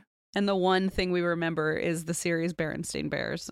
Eh, that's all we can remember. Bingo. Yeah. Bingo. Anyway, I do think that's creative. It's a good It, it's- it is. It's creative. Don't get me wrong. Another theory about the simulation is that in 2012, another big thing that people talked about was the existence of the Higgs boson particle being confirmed. Um, do you remember hearing about that at all? Yeah, I remember that being a humongous deal. Um, It is a big deal. Um, explain it to me again. all I, I I know that like I heard stories about like it's going to be the reason we can time travel one day and all like yeah, crazy it was stuff. like it became like a sensation. I uh Stephen Hawking said that it would also it had the potential to lead to the entire universe's destruction. So oh, and then we're like, we time travel. it's like get me out of like, here. Is anyone listening? Uh, apparently, if it wanted to, or if it did dis- destroy the universe, it would create a vacuum that ate the entire universe. Um, I like how So you said if it wanted to. like if it had free will. If it was Um, hungry enough, it could eat the entire universe. I've been that hungry. It's I mean, to be fair, you might be this particle. so maybe that did happen, and we got eaten into our universe, and somehow got shifted into a different reality, or maybe that's when we got uploaded into the simulation, so we wouldn't feel the pain of being eaten up in a black hole. That's nice. That's thoughtful. Some people believe this shit, and it's crazy. It's My a little pers- much. Here's my personal favorite, and I want to believe it's so fucking bad. And you'll Okay. know why. Some people think that the simulation is being run by our future descendants observing what life was like before them. Ew! I just got chills.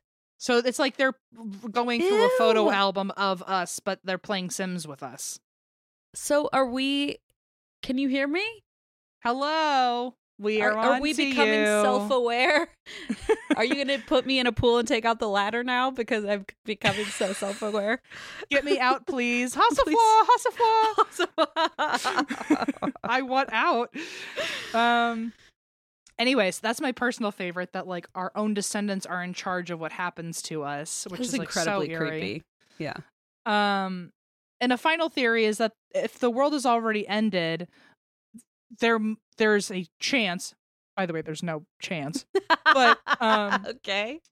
that the only reason that that our simulation, the simulation we're in, was created because our reality split when 2012 did end. So the end of the world happened, doomsday apocalypse, and our consciousness somehow split from our physical body.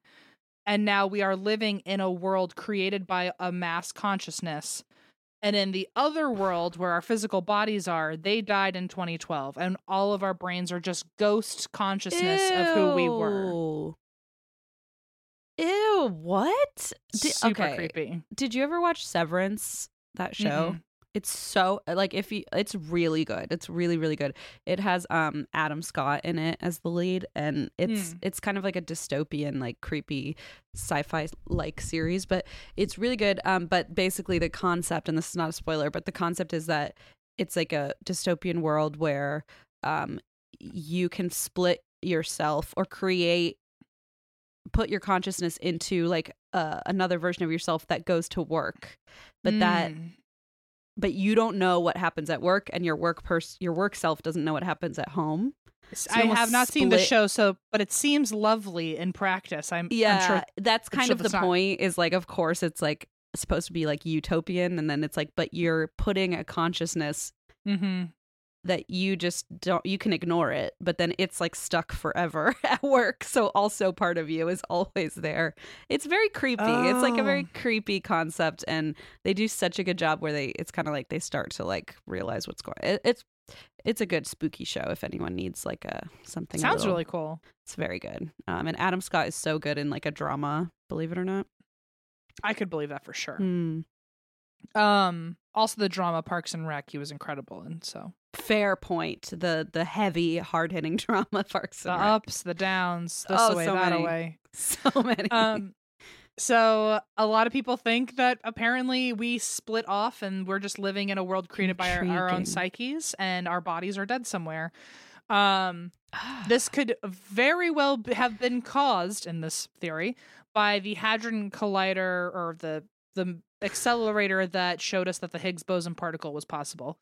Um, many conspiracy theorists think that the hadron collider has the ability to get us to time travel, space travel, astral travel, and so they think maybe the machine malfunctioned and warped our reality, or maybe other realities are seeping in, a la Stranger Things. Spooky. Um, fun fact: in 26, nope, in 2016, my brain just exploded. apparently, um, in 26, I was like, what's that? fun fact: in 2016, Uh-huh. um, they had to turn off the accelerator because of a power outage caused by a weasel who chewed on one of the cords. Is it Gef the mongoose? No, but It's ev- definitely but- Gef the mongoose. It could maybe. What is No it? I am the say. ninth dimension. Actually, that I mean, tracks. literally, he's like, I am not getting enough attention. Hello, that- it's me. that actually tracks fully that he's from another reality. Um, and he decided to fucking chew the wire and end the world because of it. was like, "Get me back to my own town."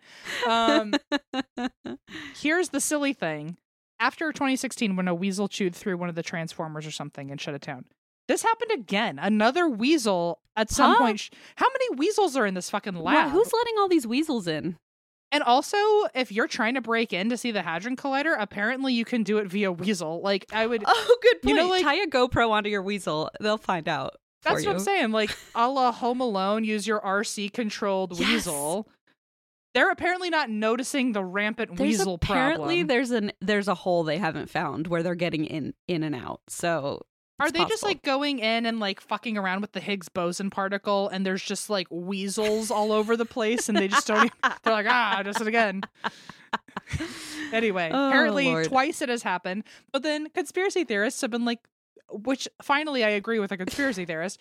They're like, there's no fucking way that like one of the most max security science labs had two different weasels on two different days chew through the hadron collider that is in charge of our Higgs boson particle. So they're saying And- it's a fucking conspiracy? So they're thinking it's a cover up for like maybe the machine malfunctioned in a different way and caused this split in reality. Oh boy. And they're like just using weasels They're as like- an excuse. another weasel. It worked the first time when we told you. Eventually, some like pet control has to be brought out, right? Like animal control has to go. Imagine just- them being like, we can't tell him it was another like if it really was another weasel and they're like they're literally not gonna believe us. And it's like, well, I get that there's like a like it's a lab, so maybe they have like mice or something. But if you told me yesterday that there were weasels there, I wouldn't have even. It's a rampant weasel problem. like, why are two loose? Where are there more? Where are they? Maybe they? it's the same one, Em. Maybe he's just like fucking Maybe he's having wily. he's like maybe he ate the one and then he was like I can't stop thinking about it. And his family was like, please don't do it again. It was so dangerous. He's like, I won't get the taste out of my mouth until I have another bite of that ho, ho whatever particle. I think I figured it out. so we can add to the hadron collider that it's yummy. It's tasty. Well, you know what I learned from my dad, stepdad. Speaking of car, all his car knowledge, um, a squirrel chewed through all my wiring in my car uh, years ago, and the reason they try to get into into the hood of your car is because the the wires, or at least the older cars, the They're wires warm? have peanut. They have peanut oil on them. Do you think they use peanut oil on the hadron collider? Maybe they use peanut butter. They were like, "This will let's just stick it together." Oh I don't my know. god. But I just, I, I mean, at least that's what my stepdad told me. If I'm wrong, you know, that's embarrassing on me. But um, apparently, in old cars, there's like peanut oil in on some of the uh, So- core wiring. Wouldn't cars just smell like Thai peanut sauce all the time? I mean, I then? think it's like a very- amazing. Small amount, and I think it's old cars because mine was Okay, from but, like, the nineties. To rats, it would smell like Thai peanut sauce. Right? Yeah, I mean that's why they're going over there. Yeah, so squirrels apparently Squirrels. like to uh, get in there. Yeah, Hmm. I understand. Um, I'd like a car like, if it smelled like that. Oh, here we go. In many cars, the insulation protecting the wires is made with plant based materials such as rice husks, soy, or peanut oil. Mice can be particularly drawn to these smells and chew up wire insulation when other food sources are scarce. See? It sounds like it was trying to be helpful in one way and ended up creating its own other problem. So Who did? Oh, the oh the actual yeah. it's like we're gonna make a, like an efficient plant based car. Nobody thought like- about it. Nobody It's like thought okay, about it. but like animals are gonna eat through those wires, and you're not gonna have a car. Oh yeah. anyway, so the 2012 apocalypse theory is solely based on loose, loose evidence, but those who support it do say that they haven't felt right since 2012. Although that could be equated to the fact that the older you get, the faster time moves. I and see. a lot of shit has happened since 2012, so maybe the world just feels like it's flying by because we're dealing with more bullshit than before. Um, it's true. It's fair. so we don't we don't really know the reason. It could be black holes. It could be uh, weasels, or it could just be like we're getting older. So they're all equally terrifying.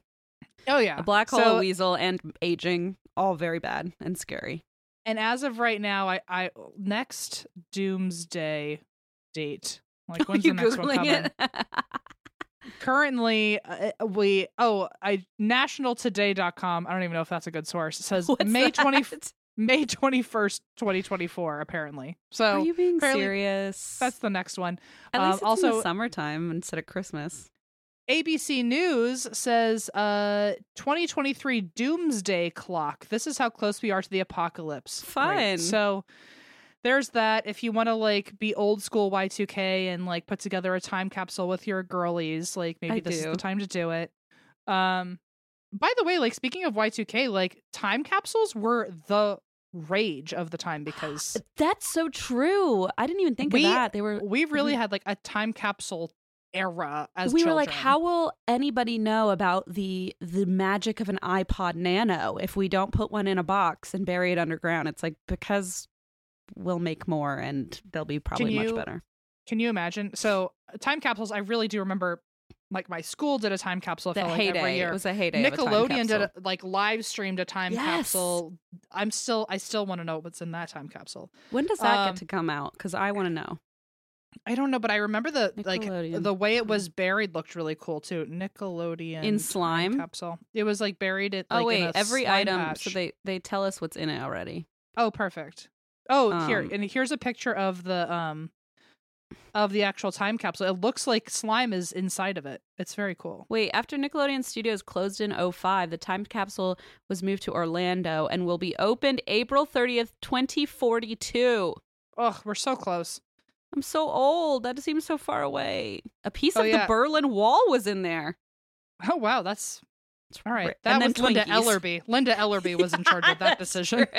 She was the only one doing anything smart on Nickelodeon oh back my then. god. Um, so I don't know if you saw the picture, but it looks like slime is buried inside of it. It's super I cool. didn't. Um, let me It's see. Geo's can- trio. Oh, that's neat. Oh, they did a good job with that. I remember as a child thinking, "I'm gonna, I'm gonna see that thing get open one day." That was like my big thing. I was like, can we uh, open it now? I have like no patience. I was like, I think it's okay to just do it now. You know, it'd be And crazy like, though "No." if in those time capsules, like let's say the world ended and people then open up the time capsules. If we just put in a normal fucking calendar in there, and now people we do it all over again, and everyone thinks uh, December 31st is That's is the end of the world. exactly. It just doesn't make sense. I will end on this since we're talking about it. If you had to put together a time capsule right now, what would you want to put in it? It either could be a personal time capsule or it could be like, what do you think the world needs to know about A about lemon. us? Lemon, petrified lemon. He'll survive the nuclear holocaust for sure. He will not. Nothing That's will. a fact. nothing will kill him.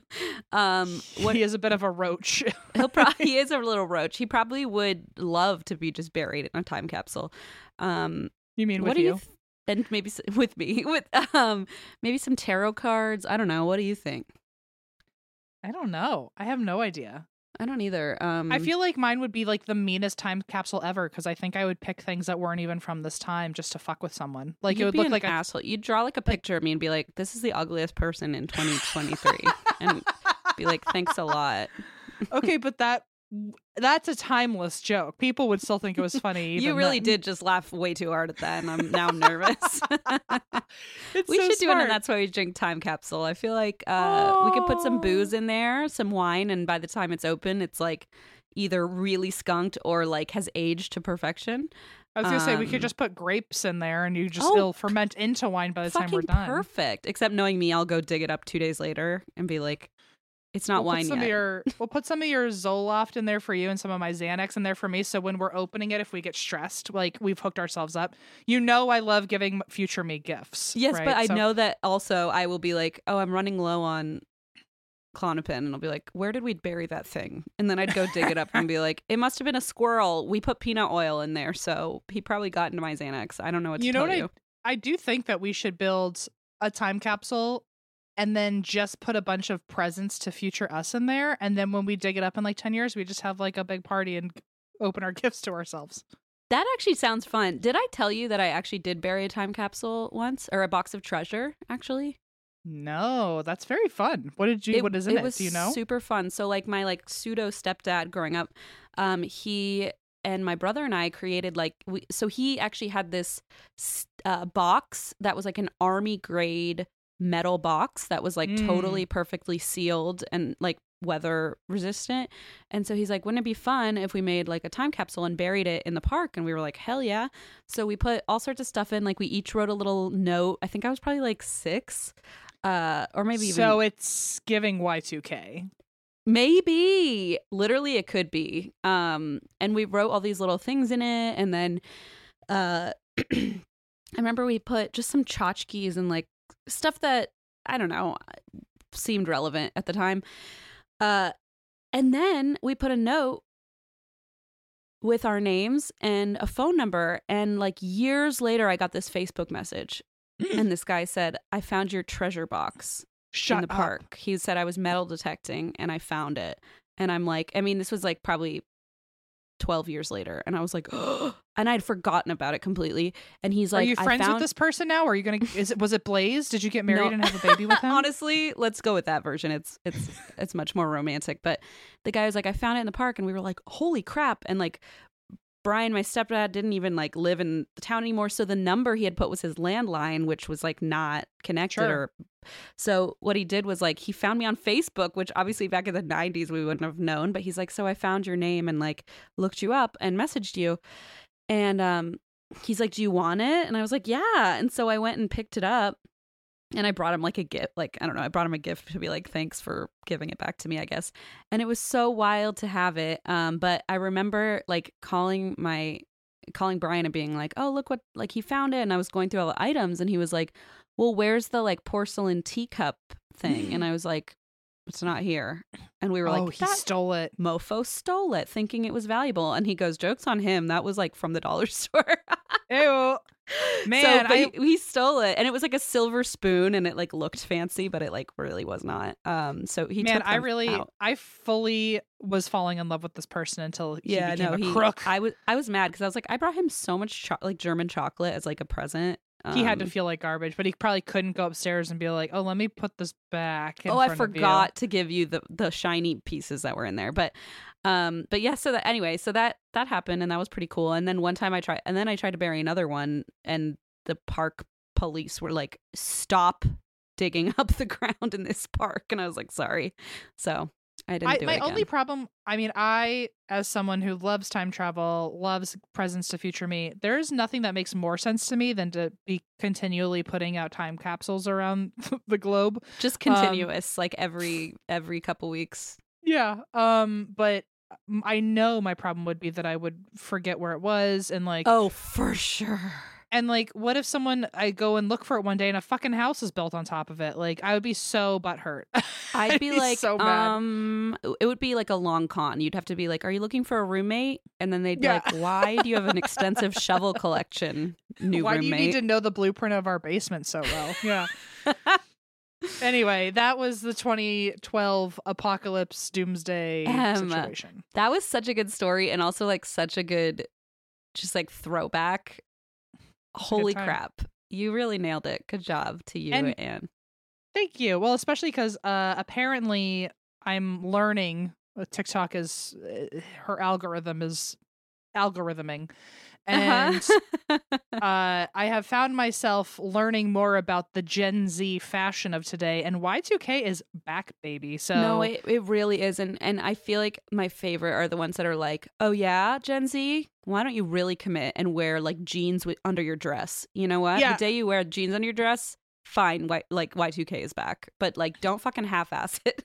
yeah, exactly. Like, why don't you wear the jeans that the second there's a puddle outside, you're fucked, and like. oh, the flare, it like immediately just sopping muddy wet jeans. Well, immediate. people are like, why? Why are millennials so into the skinny jeans and the and the tight joggers why and all do you this? think? And it's like, it's like we we ran through those puddles and through those puddles and through. We want things stuck to us now, so we know everything's going to be dry and clean when we get home. That's yeah, I can't do any more muddy trailing mud around with my jeans. It's so unpleasant. It really is like, um, I'm at the age now where I've seen fashion come and go a few times and I want to keep up with the Joneses and like I want like I I still I don't want to you know fall into obscurity like I I I want to keep up with the times and stuff but I've seen why those fashions don't work anymore Mhm, and mhm. so I so badly want to make sure that like my look is like fresh and cool, but at the same time I'm like I know in 10 years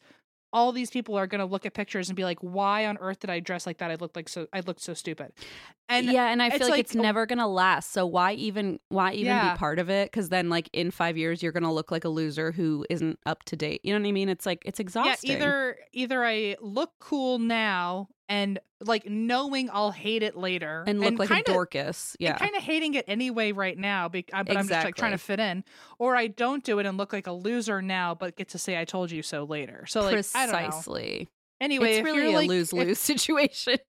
If, you're Gen Z and wearing what you're wearing, everyone wear what you wear, by the way. like, but at the same yeah, time, just wear what you want. we thought we looked cool too, So, and like, this is your time. it. Is your time to shine. But in ten years, someone else will have a different idea, and we we all fall into obscurity. say I guess. you know. Don't just just be like slightly mentally prepared in the back of your mind that like Maybe flare pants weren't a good it. idea. You'll understand why we like a skinny jean one day. I promise. one day you. they'll come back and I'll be like, "Fuck! I threw mine away." It's exactly. so annoying. It's so annoying.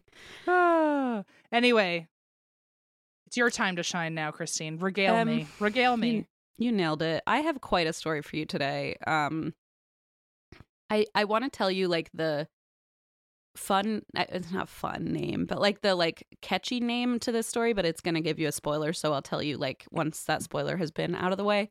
Okay. Uh, but this is the case of Viktoria Nasyrova. Oh. A- and it is a doozy. So we're just going to jump right in because uh, there is not like too much background information before the actual like events of this story occur uh, that we have access to. So I'm just going to jump right in. So there was a woman living in New York City named Olga Tsvyk, and she was a Ukrainian immigrant in her late 20s. And she was living in New York City as a licensed cosmetologist and was notably a lash technician specializing in eyelash extensions.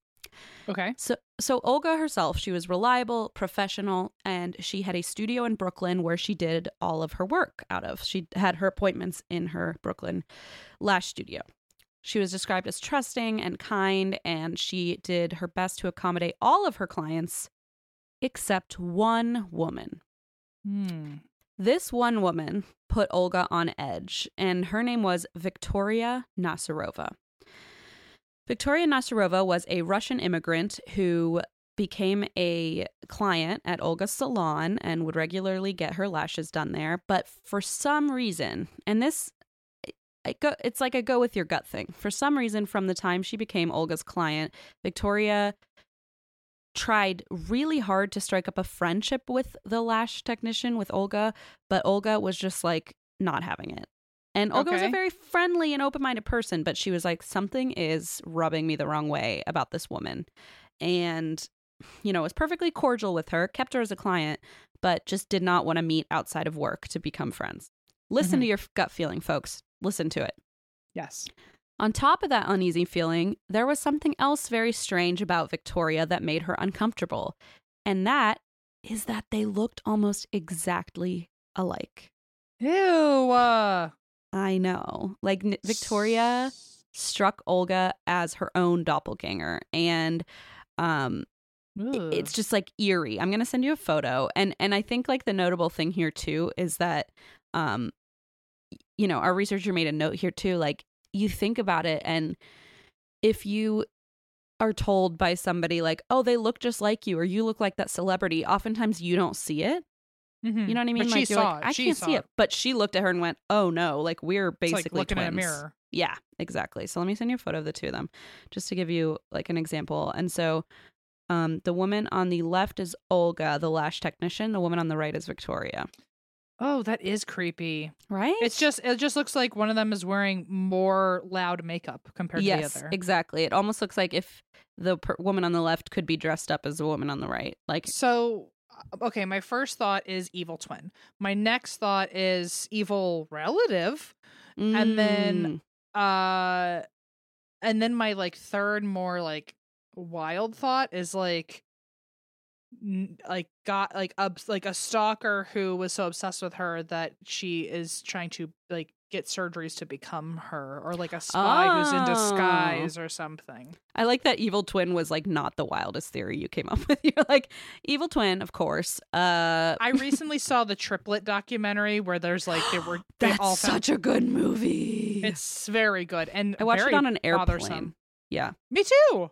Oh my gosh, it's such a good airplane movie. Um, you know what's a really good airplane podcast on Delta exclusive? Um, is rituals, but not in that's why we drink yet. I can't R.I.P. wait. R.I.P. One day, and that's why we drink will be on there. Delta, are you listening? Um, sometimes I go on there and I just play rituals and then I mute my volume and I just go about my business and do other stuff. But I'm like, but then I'll just be playing it on For the thing. number, for Yeah, for, for like the... the- one download that they think that it will get. I don't know. It's it's like just not really rational, but um okay, so this woman looked really similar to Olga and she if I met someone who looked like me and wanted to be friends, I'd be like, "Cool, we can play evil twin pranks on people." But like apparently Olga was like, "No, I don't want to be part of this." So, I feel like my first thing, I'd be like, "What is the situation? Why Yeah. you can't possibly have walked in here and not be thinking what I'm thinking?" and who are Yeah, exactly, exactly, which is weird because I feel like they didn't even really talk about it. So Victoria kept pushing to be Olga's friend, which again, like red flag. If you're like, no, thank you, and someone like won't drop it, red flag. Mhm. Mhm. Olga just kept dodging her advances until August of 2016 when Victoria reached out to Olga and said, I need this I shouldn't laugh because this might be a real thing. She said, I need an emergency lash appointment. And Olga was like, it's funny to me. I'm sorry, um, Because maybe, like maybe I- maybe true. it's a thing. And like I feel like if you're going to a wedding or like whatever, okay, I sure, get it. sure. I've needed But- emergency things for like events. I've needed emergency spray tans. I get it. Okay. But but basically she's like, I just have a really tight schedule. And Olga was like, I don't have any available appointments. And Victoria was like, You need to see me. Like so pushy. Ugh. And Olga was like, you know what? Fine. Um, she's a licensed cosmetologist, so she's like, fine, I'll make an exception. Come to my apartment and I'll do your lashes at my place. Oy. Oh, so now she's got her address, right? Well, I guess she already she's- didn't. She already, if she was already working out of her own apartment, No, she never worked out of her apartment. never she had worked. a okay. studio in Brooklyn, but since it was quote unquote an emergency and Victoria kept pushing it, she's like, okay, you know what? Just come over to my place and I'll do them for you um, in she's got the between clients. And now she has the address. So on August 28th, 2016, Victoria arrived for her appointment at Olga's apartment. As a gesture of thanks, she had brought some baked goods with her, and they were three small, like kind of bars of che- like cheesecake bars Mhm. that she said came from a world famous New York City bakery. So they're hanging out, they're doing their thing. Victoria eats two of the cheesecake pieces and then insists Olga eats the third. Olga ate the whole bar. It's like it wasn't that big. Uh, and immediately felt ill. Mhm. Immediately. Mhm. Um, within minutes, she was vomiting profusely. She then began to get extremely dizzy and she lost consciousness. Hmm. What Victoria had done was that she had laced this slice of cheesecake with a drug called phenazepam. And phenazepam is a potent sedative that is prescribed in Russia for seizures, anxiety, and sleep disorders. Hmm. Uh, you know, I, I feel like we've we're probably familiar with several azepam drugs. There's clonazepam, lorazepam. They're all just very like they change your uh, brain chemistry, that kind of thing. Um, so phenazepam is a pretty intense medication, and when misused, like overdosed into a cheesecake bar, uh, Mhm. it can cause comas, death, and retrograde amnesia. oh my god. Weirdly, according to some sources, phenazepam can be more dangerous in extreme heat. And this is relevant because Victoria probably knew that fact because even though it was a hot day in August in Brooklyn or in New York City, she turned up the heat in Olga's apartment all the way.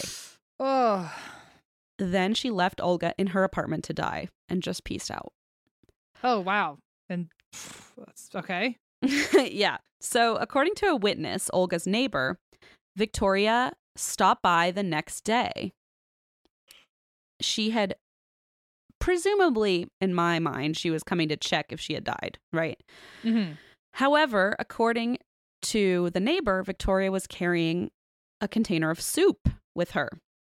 So she Okay. showed up and Olga was still alive. and Olga was conscious but extremely out of it and she all she remembers is that this woman showed up with a container of soup basically told her to eat it and she was too out of it to resist and it was also laced. so there's no for sure evidence but that is what Olga believes Olga believes there were more drugs in it because she didn't quote unquote finish the job the first time like she came with Oh. food that had more drugs in it in to check if she had died. If she hadn't, then like, okay, let's put her over the edge and add more I mean- drugs to her system. I mean, like the last time someone said eat something, you were drugged. So I don't know if I would trust them. what are the saying, "Eat odds that this one's not exactly like? And under the guise that you're checking on her, like it doesn't. My Yeah. assumption is pretty sure there were drugs in there, and that's what people believe, but it's not, you know, factually confirmed. Sure. So the neighbor watched as Victoria walked downstairs, cleaned the bowl of soup, and then left the apartment. The neighbor like thought, which I'm I'm glad again, see something, say something. I guess even in New York City, um, yeah. The neighbor was like, "This is really odd," and and started to worry about Olga, probably thinking like, "Oh, maybe she's sick." And this friend brought soup. I'll go check it and see how she's doing. So he goes to check on her and he lets himself into her apartment. And the first thing he notices is that it feels like a sauna inside. It is like Mm. boiling hot. This woman has turned the heat all the way up. He finds Olga in her bed and she is unconscious. She is wearing skimpy lingerie and Victoria had put that on her. So she had been wearing sweatpants when Victoria arrived for the appointment. But Olga had wen- been wearing sweatpants when Victoria arrived for the appointment, but then Victoria had put this like Right. sexy lingerie set on her and then scattered phenazepam pills all around the bed. oh, to make it look like th- like to like either an overdose or a suicide attempt like Mhm. unclear which one but basically like this this just happened um and that's how she had like staged the scene. So olga's neighbor rushed over to her and incredibly she was still alive. Uh, he took her to the hospital. She was in and out of consciousness and she even entered a coma for a short while. Oh my like god. she like she was very near death. Oh my god. The hospital did a urine and blood analysis, but they could find no illicit drugs in her. Um, and so Olga was What? released September 1st after three days of treatment. And I guess, Oh. like illicit drugs, they're thinking like heroin Mm-hmm. or I- I don't know. I don't know what they were searching for. I don't, don't know do why. like a full lab. I don't know You'd why I think would they expect would- you to know that. yeah, you'd think they would have found it. I don't quite know why that happened, but it's too bad. Oh, sorry. You know what's oh no, I was gonna say what's interesting with um like even like vitamin deficiency, you have to like ask for that to be like a separate thing. oh, yeah. So- and like your insurance probably won't cover it because they're So, like, well, I guess Yeah. there's no full exclusive panel. It Yeah, yeah. I feel like a full panel probably has very specific things in it, like that aren't the actual Yeah. full extent of what you can search for. And I guess if you're doing a drug test on someone, like, I don't know, maybe because this is typically a Russian drug, maybe that's why it's not in. Oh yeah. I, I'm not sure. I'm not sure. Um, so when she got home from the hospital, she discovered that her apartment had been looted. She was missing over $3,000 in cash, jewelry. She was missing her passport, her working Oh. permits. And so now, are you catching on to why Victoria was, yeah, yeah, evil Yeah, twin yeah. to an extent? But really, when they interview Olga on the 48 Hours episode I watched, she was like, she wanted my identity. Like, she, Yeah. we looked so alike that she thought, oh, this is perfect. I'll kill her, take her ID, her passport. Bada, bada bing, bada, bada bing, boom. bada boom. I'm her now. Um, and so that is what Olga is convinced was the plan. And I find that very compelling. I find that Yeah, pretty convincing. truly. The wild part is, though, that Detective Kevin Rogers immediately doubted Olga's story. She's like, This woman drugged me. And he's like, You're just a drug user. Get out of my precinct. Just like, did Wow. not even want to hear it. Thankfully, Olga refused to back down, so she collected the plastic tray that the cheesecake had been in from the garbage and turned it over as evidence. But police were like, oh, we already dropped that case and moved on. And basically ab- abandoned Olga, like not only with no justice, but also the fear that like Victoria is going to find out she's still alive and finish the job.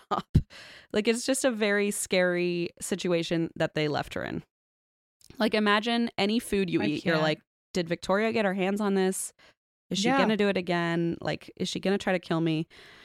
I'd be So like, homegirl looted my apartment. You can't take a fingerprint sample in my like house. that's yeah, that's not that's that's not enough. So this I'm is a- just another one of those cases, Christine, where I just get mad You the just whole get mad. time. Well, this one has a little bit more. Um, actually, this next bullet might make you feel better. Several Hmm. months later, Olga's neighbor finally came forward to police as a witness, and Detective Rogers decided, okay, fine, you know what? Like, we have enough here. We're going to open this case. And uh, he had to make a quote, uncomfortable apology to Olga. And I Oh, hope you it don't was say. fucking uncomfortable. I hope it made you uh, lose sleep. hope it made you lose sleep. And he reopened her case. So police were now following Victoria's trail. But incidentally, they were not the only ones looking for Victoria. Done, done, done. I told you I could harmonize. That was beautiful. Yeah. So what's happening meanwhile is that there's this man named Herman Weisberg, and he is a retired NYPD detective turned private investigator who is also simultaneously trying to track down Viktoria Nasyrova. Uh-huh. Now, this private detective, who's like considered one of like the top private detectives, um, you know, he spent so long on the NY- NY- NYPD. He's very experienced, and now he has his own business. He'd been hired by a woman named Nadia Ford, who was another Russian immigrant living in Brooklyn. And Nadia had grown up in Russia, um, dreamed of one day coming to the US, watching all the cartoons and American TV shows and sitcoms. And she decided to attend college in the US, get married, eventually get divorced, but now she is um, living in Brooklyn. Mhm. Despite the divorce, she decided to stay, but she had a very, very, very close relationship with her mother, who she described as being everything to her. And Alla Alisenko is the name of her mother, and she was a loving, diligent woman who worked five jobs raising Nadia and her sibling as a single mother through the 90s in Russia. Like, just a very loving, but like hardcore, hardworking woman. And ever since she left Russia, Nadia said she spoke with her mother every single day on the phone. And Wow. I've seen that like when my mom moved to the US would in her 20s like would call my grandma every single day because like it's really hard, you know, to move to a new Yeah. country alone and um so there was never a day, never a day that they did not speak on the phone and there was never a day that her mother didn't answer the phone. Hmm. One day, Alla had told Nadia about a new friend that she had made, uh, a next door neighbor named Viktoria Nasyrova. Okay. And this is in the past. This is like a few years in the past. We're, we're traveling. Sure. Victoria lived in the same apartment complex as Alla, and they were fast friends. And Nadia was a little worried because Victoria sounded a little bit strange. Um, and she knew that her mother was overly trusting of everyone she met. And so she's like, I feel like my mother's vulnerable. And if you see, I mean, you saw a photo of this woman, um, Victoria, like, she does not look like a, a friend to play bridge with. Like a, a friend who'd be playing bridge She's with an elderly girl. woman. She looks like a party girl. She has all, she's like fully done up, like all of it. Like she, and she's very young. Like it, she does not look like the type who would be befriending your elderly mother. And so, no, she's kind of giving like not in a bad way, but like Jersey Shore kind of like she just looks Yeah. like she's down for a good time, not a long time. You know? yeah, there you go. Exactly. so, you know, it's a little bit strange because like there's this elderly woman who's now like best friends with this like young party girl. It's it just struck her daughter as weird, especially because she knew her daughter her mother was a little bit naive about people. So Alla seemed to love Victoria for what it's worth, and Okay. there's nothing Nadia could do about it. They're, you know, across oceans. So Olga was like, "Well, it's fine. I'm actually going to meet Victoria soon anyway because uh, in fall of 2014 she was planning to fly home to visit her mom in their hometown where her mom still lived, and that's Krasnodar, which is about 800 miles south of Moscow near the Black Sea. So she's like, "Okay, you stay friends with her. I'll get a better read when I come visit in a few months, and hmm maybe I'll see what what's really going on here. But some weird things started happening before the trip. So Alla had ta- called Nadia and said she was a little bit worried about something that had happened with Victoria. And apparently what had happened is Victoria was supposed to go on an upcoming trip to New York City and Alla was like, "Oh, well my daughter lives there. Do you mind bringing her some Oh. stuff?" And she's like, Of course, I'll take whatever gifts you need me to bring your daughter. So she gives this woman $6,000 to give to her Oh. daughter. Okay. Yeah, how do you think that went? And uh, some valuables, including two expensive fur coats. Uh, and Okay. uh, when they interviewed Nadia, she's like, It's a Russian thing. it's like, okay. Okay. So she she ha- gives these to uh, Victoria to bring to Nadia in New York City. But then Victoria kept putting off the trip for like weeks, then months. And Alla is like, I think she might be like taking the money and not get like she's not giving it back, but she's also not planning her Right. trip. So now she's like uncomfortable and nervous that like she's just lost six grand and these two fur coats that were meant for her daughter. So, after some back and forth, Victoria finally agreed that she would return the money and valuables on Saturday, October 4th. But on Sunday, October 5th, Alla did not answer Nadia's daily phone call for the first time in almost a decade. Huh. Okay. I hate that. Nadia called her over 100 times with no answer. Oh.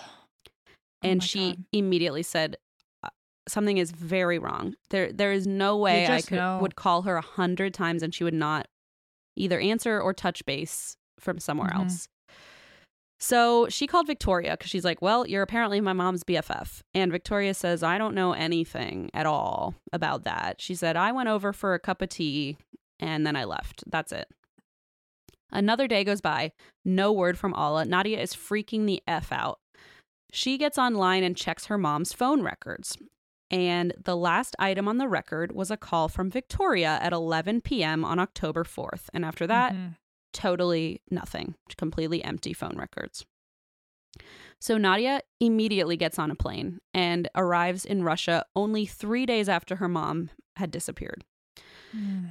Victoria met her outside of the apartment building where her mother lived. And this is an interesting, like, fun fact, I guess. Um, Nadia wrapped her in a bear hug, but it was not a friendly greeting. She was like, oh, in Russia, it's like a display of strength or aggression. Like, Oh. she okay. basically kind of grabbed her in 48 hours uh, on the 48 hours uh, show they were like oh so it was not like a hi how are you it was like this like tight aggressive uh bear hug and she described that the hug was meant to say i will choke you to death if you don't tell me where is my mother so it's like sure. what a nice hug yeah I've never had a hug like that, but uh i me neither and i hope i never do um, yeah, I'm not open to that one. It's not really sound. It doesn't sound fun. Apparently, Victoria pushed Nadia away and yelled, "Your mother is alive! She's alive!" And at that point, Nadia was like, "Victoria She's has dead. done something. Exactly. Victoria's Like, done why would that be the first thing you Why- say? Why? Yeah. So immediately she's like, she did something to my mother. Victoria ran up to her mother's apartment and it was weird in there. Like it was very sterile. She's like, something somebody has cleaned up but like Mhm. extensively the entire place had been wiped of fingerprints down to the pots on the stove every single surface had been cleared of fingerprints but of course things were missing jewelry family heirlooms and Alla's life savings which she had actually hidden in a secret place under like a baseboard um, Mhm. of a cabinet and like nobody would have known this unless she had told like a friend or a family member. And she's like there's she definitely had shared this the the amount of life savings under that she had hidden under this piece of furniture was approximately $50,000 and it was gone so police questioned Victoria but she played innocent and convinced them that she had done nothing wrong so they left and it was now up to Nadia to go solo and find out what the hell happened to her mom because the police were not helping Yeah. she put up flyers. She constantly harassed the police, and they started calling her the crazy American daughter because she had flown in from America and like wouldn't drop the issue. Honestly, like I'd take the name. I'd be like, "That's right, I'm crazy. Fucking take me seriously." Exactly. It's like, yeah, you want to see crazy? You haven't Yeah. seen crazy. so, this is a wild sentence, but it's exactly what it sounds like. Finally, Okay. she bought access to the traffic cameras because That's the most unhinged Christine thing I've ever heard of. like if like speaking of you ain't seen crazy yet, that's like if if someone hurt someone you love, Christine, you would buy every I every like- CCTV ca- camera, every highway sure. camera. It, it, it's like it's a wild sentence because it's like yes, I would like when I hear the phrase "hack into the mainframe." That's what I think. Like hack into the CCTV footage that's like supposed to not be accessible to me. But then when they were like, "Oh wait, you bought it?" in the interview, she goes, "It's Russia. You buy everything with like you can buy anything with money." they were like, Okay. okay. So she bought access to all the traffic cameras and she watched the footage of every single one she had access to until Good for her. Yes. What a good like that's also like I know we're in the middle of telling a true crime story, but I like what a nice I don't know. What a it's just like the the mother daughter uh, bond yes. is It's very, very- powerful. very powerful and like she was on a mission. I mean, it's like any of those movies where they're just like out for out for justice and and she was not fucking around. So she finds an image on one of these CCTV footage uh, tapes of Victoria driving a car about 100 miles outside of town and she recognized her own mother in the passenger seat. Good for still her. still alive by the way in the She's photo. She's the girl equivalent of Liam Neeson. She's I was I was thinking that the whole time. I'm like, it's like either Taken or what's the one where he like go uh with Keanu Reeves, um, the John Wick. John Wick, like one of those where it's like, oh, you like I know who did it and I will not rest until She's like, I will buy every CCTV camera until you are like no Like- punches needed. genuinely has Liam Neeson shaking in his boots because like who needs him, you know? Um so she recognizes her mother alive in the passenger seat and Nadia goes to the police with this footage and they're like, "Oh yeah, we have the same footage and we're actually still working on the case." And they were like she was like, "Well, what the fuck? Like why didn't you tell me?" Yeah. But for what it's worth, they are now working on the case and they were actually even able to match the plates to a vehicle that Victoria had personally rented. So, mm. like, pretty fucking clear. yeah. Officers brought Victoria in for a lie detector test and then released her pending the results. Apparently, she failed the test miserably. And by the time that they went to collect her, arrest her, or question her more, she had fled the country. So, horribly, Nadia found out that one of the officers working on the case was actually sleeping with Victoria. Uh, Oh, this. it gets better. Okay. Yeah. And Nadia is convinced that this person helped Victoria leave the country because she should not have been able to leave the country during like an active case against her. But she somehow got out, and Nadia's like, I'm pretty sure it was the cop she was sleeping with. So Mhm. You know, just a theory, but uh, for what it's worth, he was fired uh, because of, you know, sleeping with Victoria. And Nadia went to meet with the head of the Russian National Police, um, whom they described on the show as the equivalent of like the FBI, but in Russia. So she goes straight to the head of the Russian National Police, like the Russian FBI, and is like, I need help. And they're getting through this case, they're working on it. And it wasn't until April 2015 that they discovered charred human remains near Armavir, which is the town where Viktoria Nasyrova grew up. Nadia had to identify the remains and she they were they were burned remains and Mhm. she said I, I just kept saying no it's not her. She's alive. It's not her. She's like but then i saw her teeth and i i recognized my mother by her teeth. I- it's horrible. It's horrible. So russian authorities notified interpol uh international police but the case went cold. And i mean nadia had to go home to new york after six months of just being on this case. Um she had gotten like a glimpse of hope when she saw her mother alive in the CCTV footage Yeah. and had hoped yeah. like maybe she was just keeping her somewhere or had like got mixed her up and moved her somewhere but no she was dead and so she had to return to New York after 6 months on Victoria's tail um and Victoria is like uh, gone like has just fled Mm. so she's like, you know what? I'm still not done with this. I am going to now. This is where it becomes like the the fucking John Wick thing. She's like, I am going to track down the person who did this to my mother, and I'm going to do it by myself. Good for So- you, girl. Yes, she really, really nailed it. She found that after fleeing Russia, Victoria vacationed in Mexico and then settled down in New York City. And let's oh, remember, interesting. Nadia literally lives in New York City. So she's like, this chick moved to the same town as me. Like, Well, she's probably trying to cut, get rid of all the loose ends, right? Oh, maybe. I don't know if she knew. I don't know if, she, well, Mm. she did know because she was going to visit and bring gifts. So I don't know. I don't know what she was thinking. Actually, to be honest, I don't think she was thinking much of all because at all because the reason Nadia figured out where she was is that Victoria was posting everything to Facebook what a dumbass. under her real name. She was posting pictures in Mexico. She was posting pictures in like all geotagged, like like zero thought at all. Just posting these to Facebook, and uh, Nadia is able to like publicly view these. So she turns these into police and immigration officials, but they didn't turn anything up. Which I'm like. Fucking call me. You know what I mean? Like, they were like, oh, we have her exact location. Oh, that's too bad. Interpol can't figure it out. I'm like, Oh my god. how? So she hires this PI, Herman Weisberg, the former NYPD cop, who's like, I got this. and he was determined to track her down. He's watching her Facebook posts. He's scrolling. He's finding all this weird shit out about her. Apparently, she's posting advertisements on social media and rushing dating si- sites. She's working as a dominatrix at the time. So she's posting all that on the internet.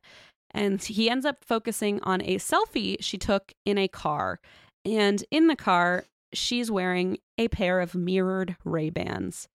And he Uh-huh. just zooms into the fucking reflection and gets a clear view of the whole dashboard and steering wheel. And it also shows a driver's seat with very distinct stitching. So Herman goes to a parking lot with like thousands of cars and he just looks at everyone's windshields to find the stitching that matches the stitching in the photo. He finds out that this car she's in is a Chrysler 300. So he's narrowing this down like dramatically. Yeah. He notices that a lot of Victoria's Facebook likes are centered around Sheepshead Bay, a Russian neighborhood in Brooklyn. So they go searching the neighborhood for a Chrysler 300.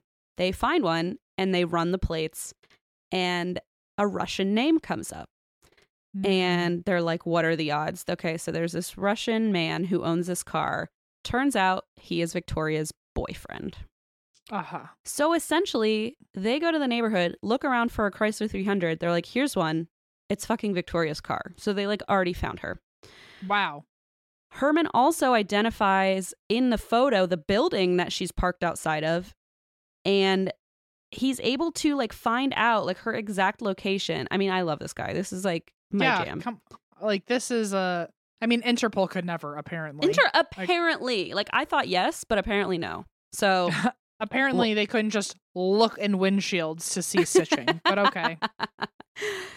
So he identifies the building that the car was in front of as the building in one of Victoria's Facebook posts. And on March 20th of 2017, he calls the police and says, um, I'm ready to help you facilitate Victoria's arrest for the murder of Nadia's mother, Alla. But meanwhile, she is, of course, wanted for a crime in the United States that they don't know about, which is this crime uh, against Olga from Mhm. earlier.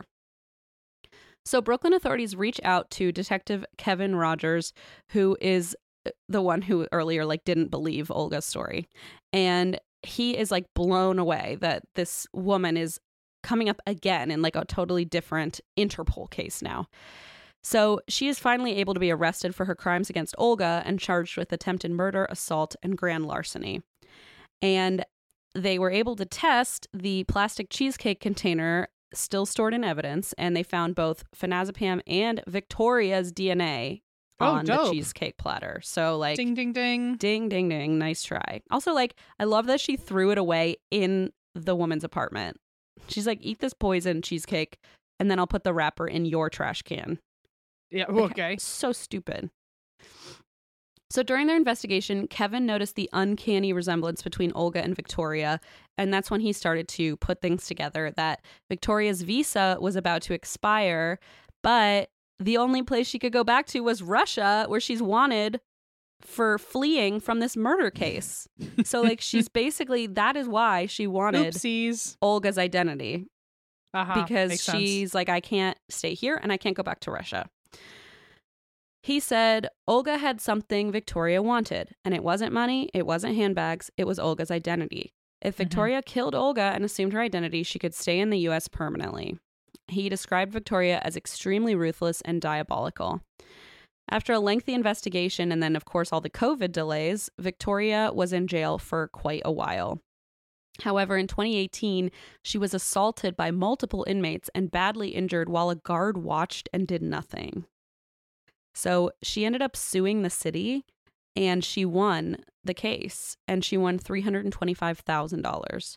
wow. and it's- okay. I'm like very torn about that because it's like, well, of course I don't Yeah. want her to get hundreds of thousands of dollars, but like she shouldn't be getting assaulted in prison and just like being watched by guards with no help. Like it- It's a- It's a it's a fine line, and two things can be true at the same time. Yes, exactly.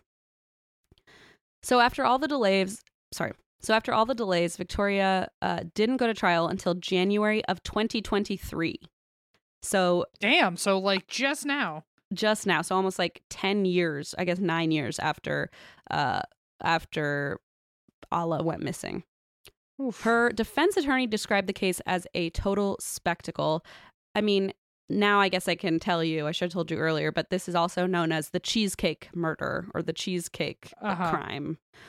So, of know. course, it's the poison cheesecake. And, uh, it, you know, it reads like a murder mystery novel. Like you eat a piece of cheesecake, you're poisoned, and they It take is- your identity. Like it's, it's, it's giving lifetime. Yes, yes, yes. And I feel like this probably will become inspired by a true story lifetime movie Mhm. any day now. He said even if Victoria did poison Olga, there was no proof of murderous intent. This is his uh, her defense attorney. Okay. Um, I was like, wait a minute. I know, I know. Kevin, no. No, it's the defense attorney. Identity theory was only a theory, okay?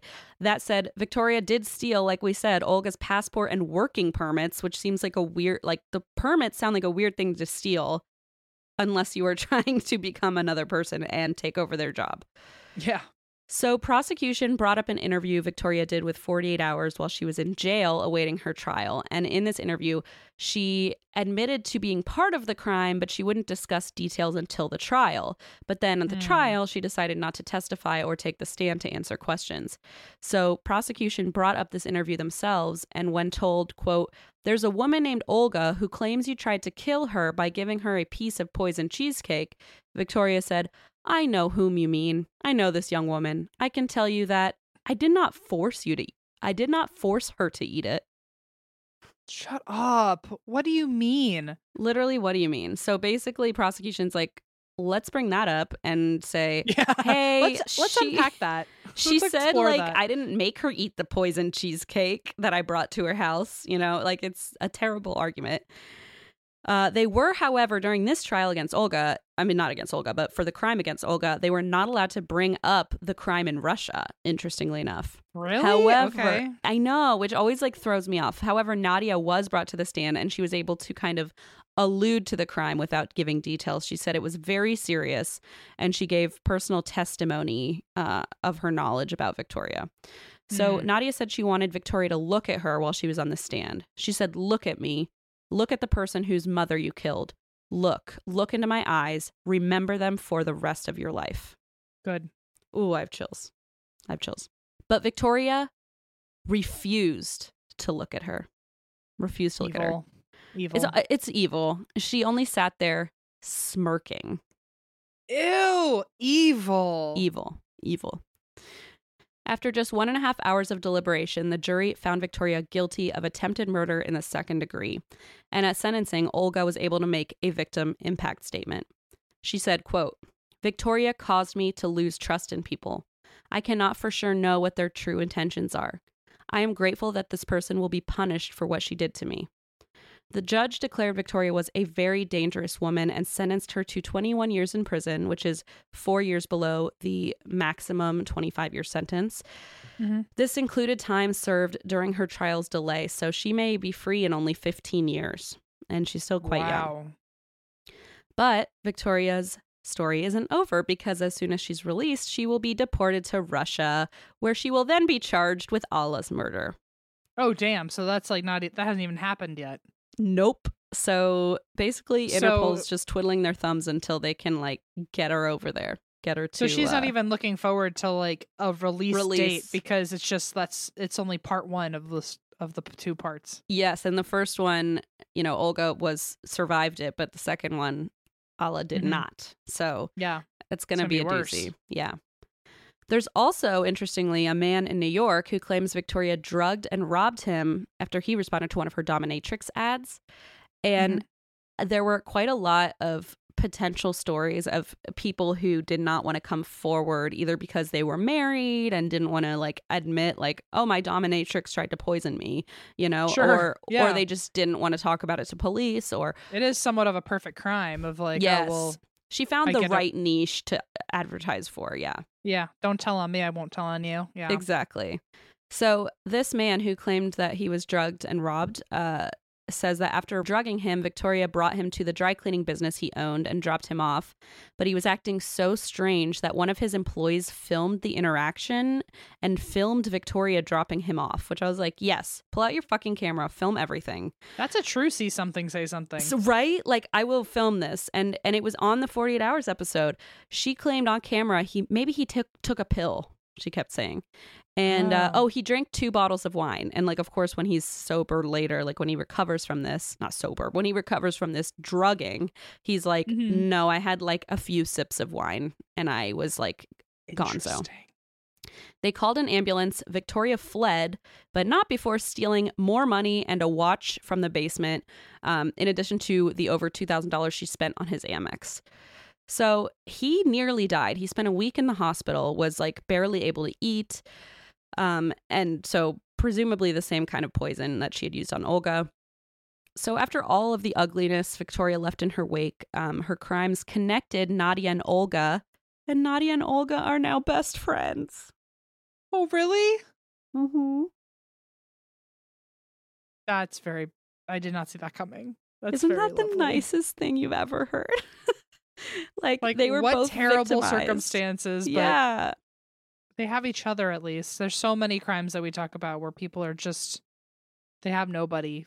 yes, know? and it's like, of course, their traumas were different because Nadia, you know, lost her mother and had to go through that process. But you know, Olga was personally attacked and almost died. And like, so, you know, they both have trauma related to one specific person. Um, Mm-hmm. so it, I mean, talk about bonding, trauma bonding. Yeah. So Olga said, wait, I'm going to cry. Olga said, when we met, when Nadia and I met, I feel like I knew Nadia all my life. Oh.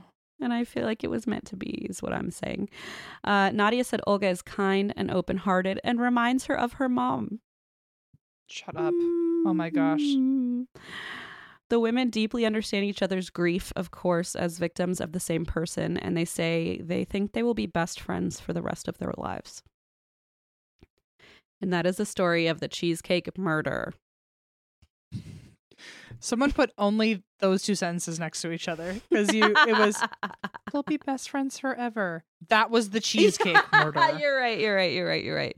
And I guess it's Ugh. like cheesecake murder plot or like cheesecake attempted murder because, you know, Yeah. thankfully Olga survived, but uh it is a it is a wild story, I got to say. Um Ooh. and the way that they like linked like totally different paths and then like crossed over is crazy. It was a two for one story. Two for one. That's right. Wow. Well, good telling it. And good not telling me that it was called the cheesecake murder early on because I would have made some real asshole joke probably and now I'm I glad I, think didn't. I don't know. I feel like you would have been like, "Oh, cheesecake murder." I'd be like not a- I, not I could not murder a, joke. cheesecake. Something well, okay, fair. You maybe would have said that. You've it would have ended up being incredibly tasteless. yeah, you, you, know? probably would have said that. Uh Yeah. Yeah, and We'll now I feel that. gross that it- my brain even thinks it. So I You're like glad I didn't say that horrible thing that I'm saying now. Well, and now I'm saying it in the context I of know, like, I, thank teasing. God I didn't say I know. that, not knowing. I'm oh teasing. man. Well, um, no, that was a, that was a good story, and again, our weekly, uh, uh, you know, what is a good story when it's uh, a just good horrible story, and quote true. unquote. Yeah, exactly. Um, yeah, Wow. well, that's that. And uh, be careful. You know, trust your gut. Next week is episode 340, I think, which is crazy oh, that we're not far from 350 whole episodes of every week you and me telling each other these Can you believe these it? tales. That's a lot. Um, that's a a lot. long time. I Wow. uh, I'm trying to think when is our I guess we've got a while before we have to worry about 400, but I I can't wait was for just- 420.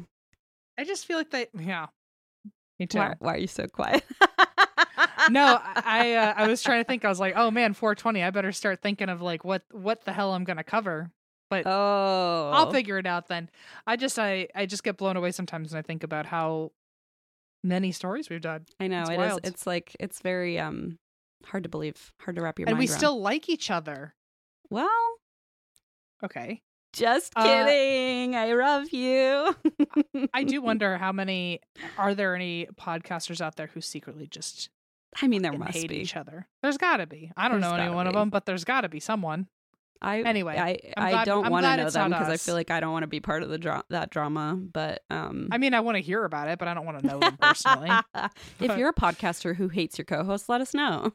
yeah, we won't tell anyone. I just want to hear about it. That's all.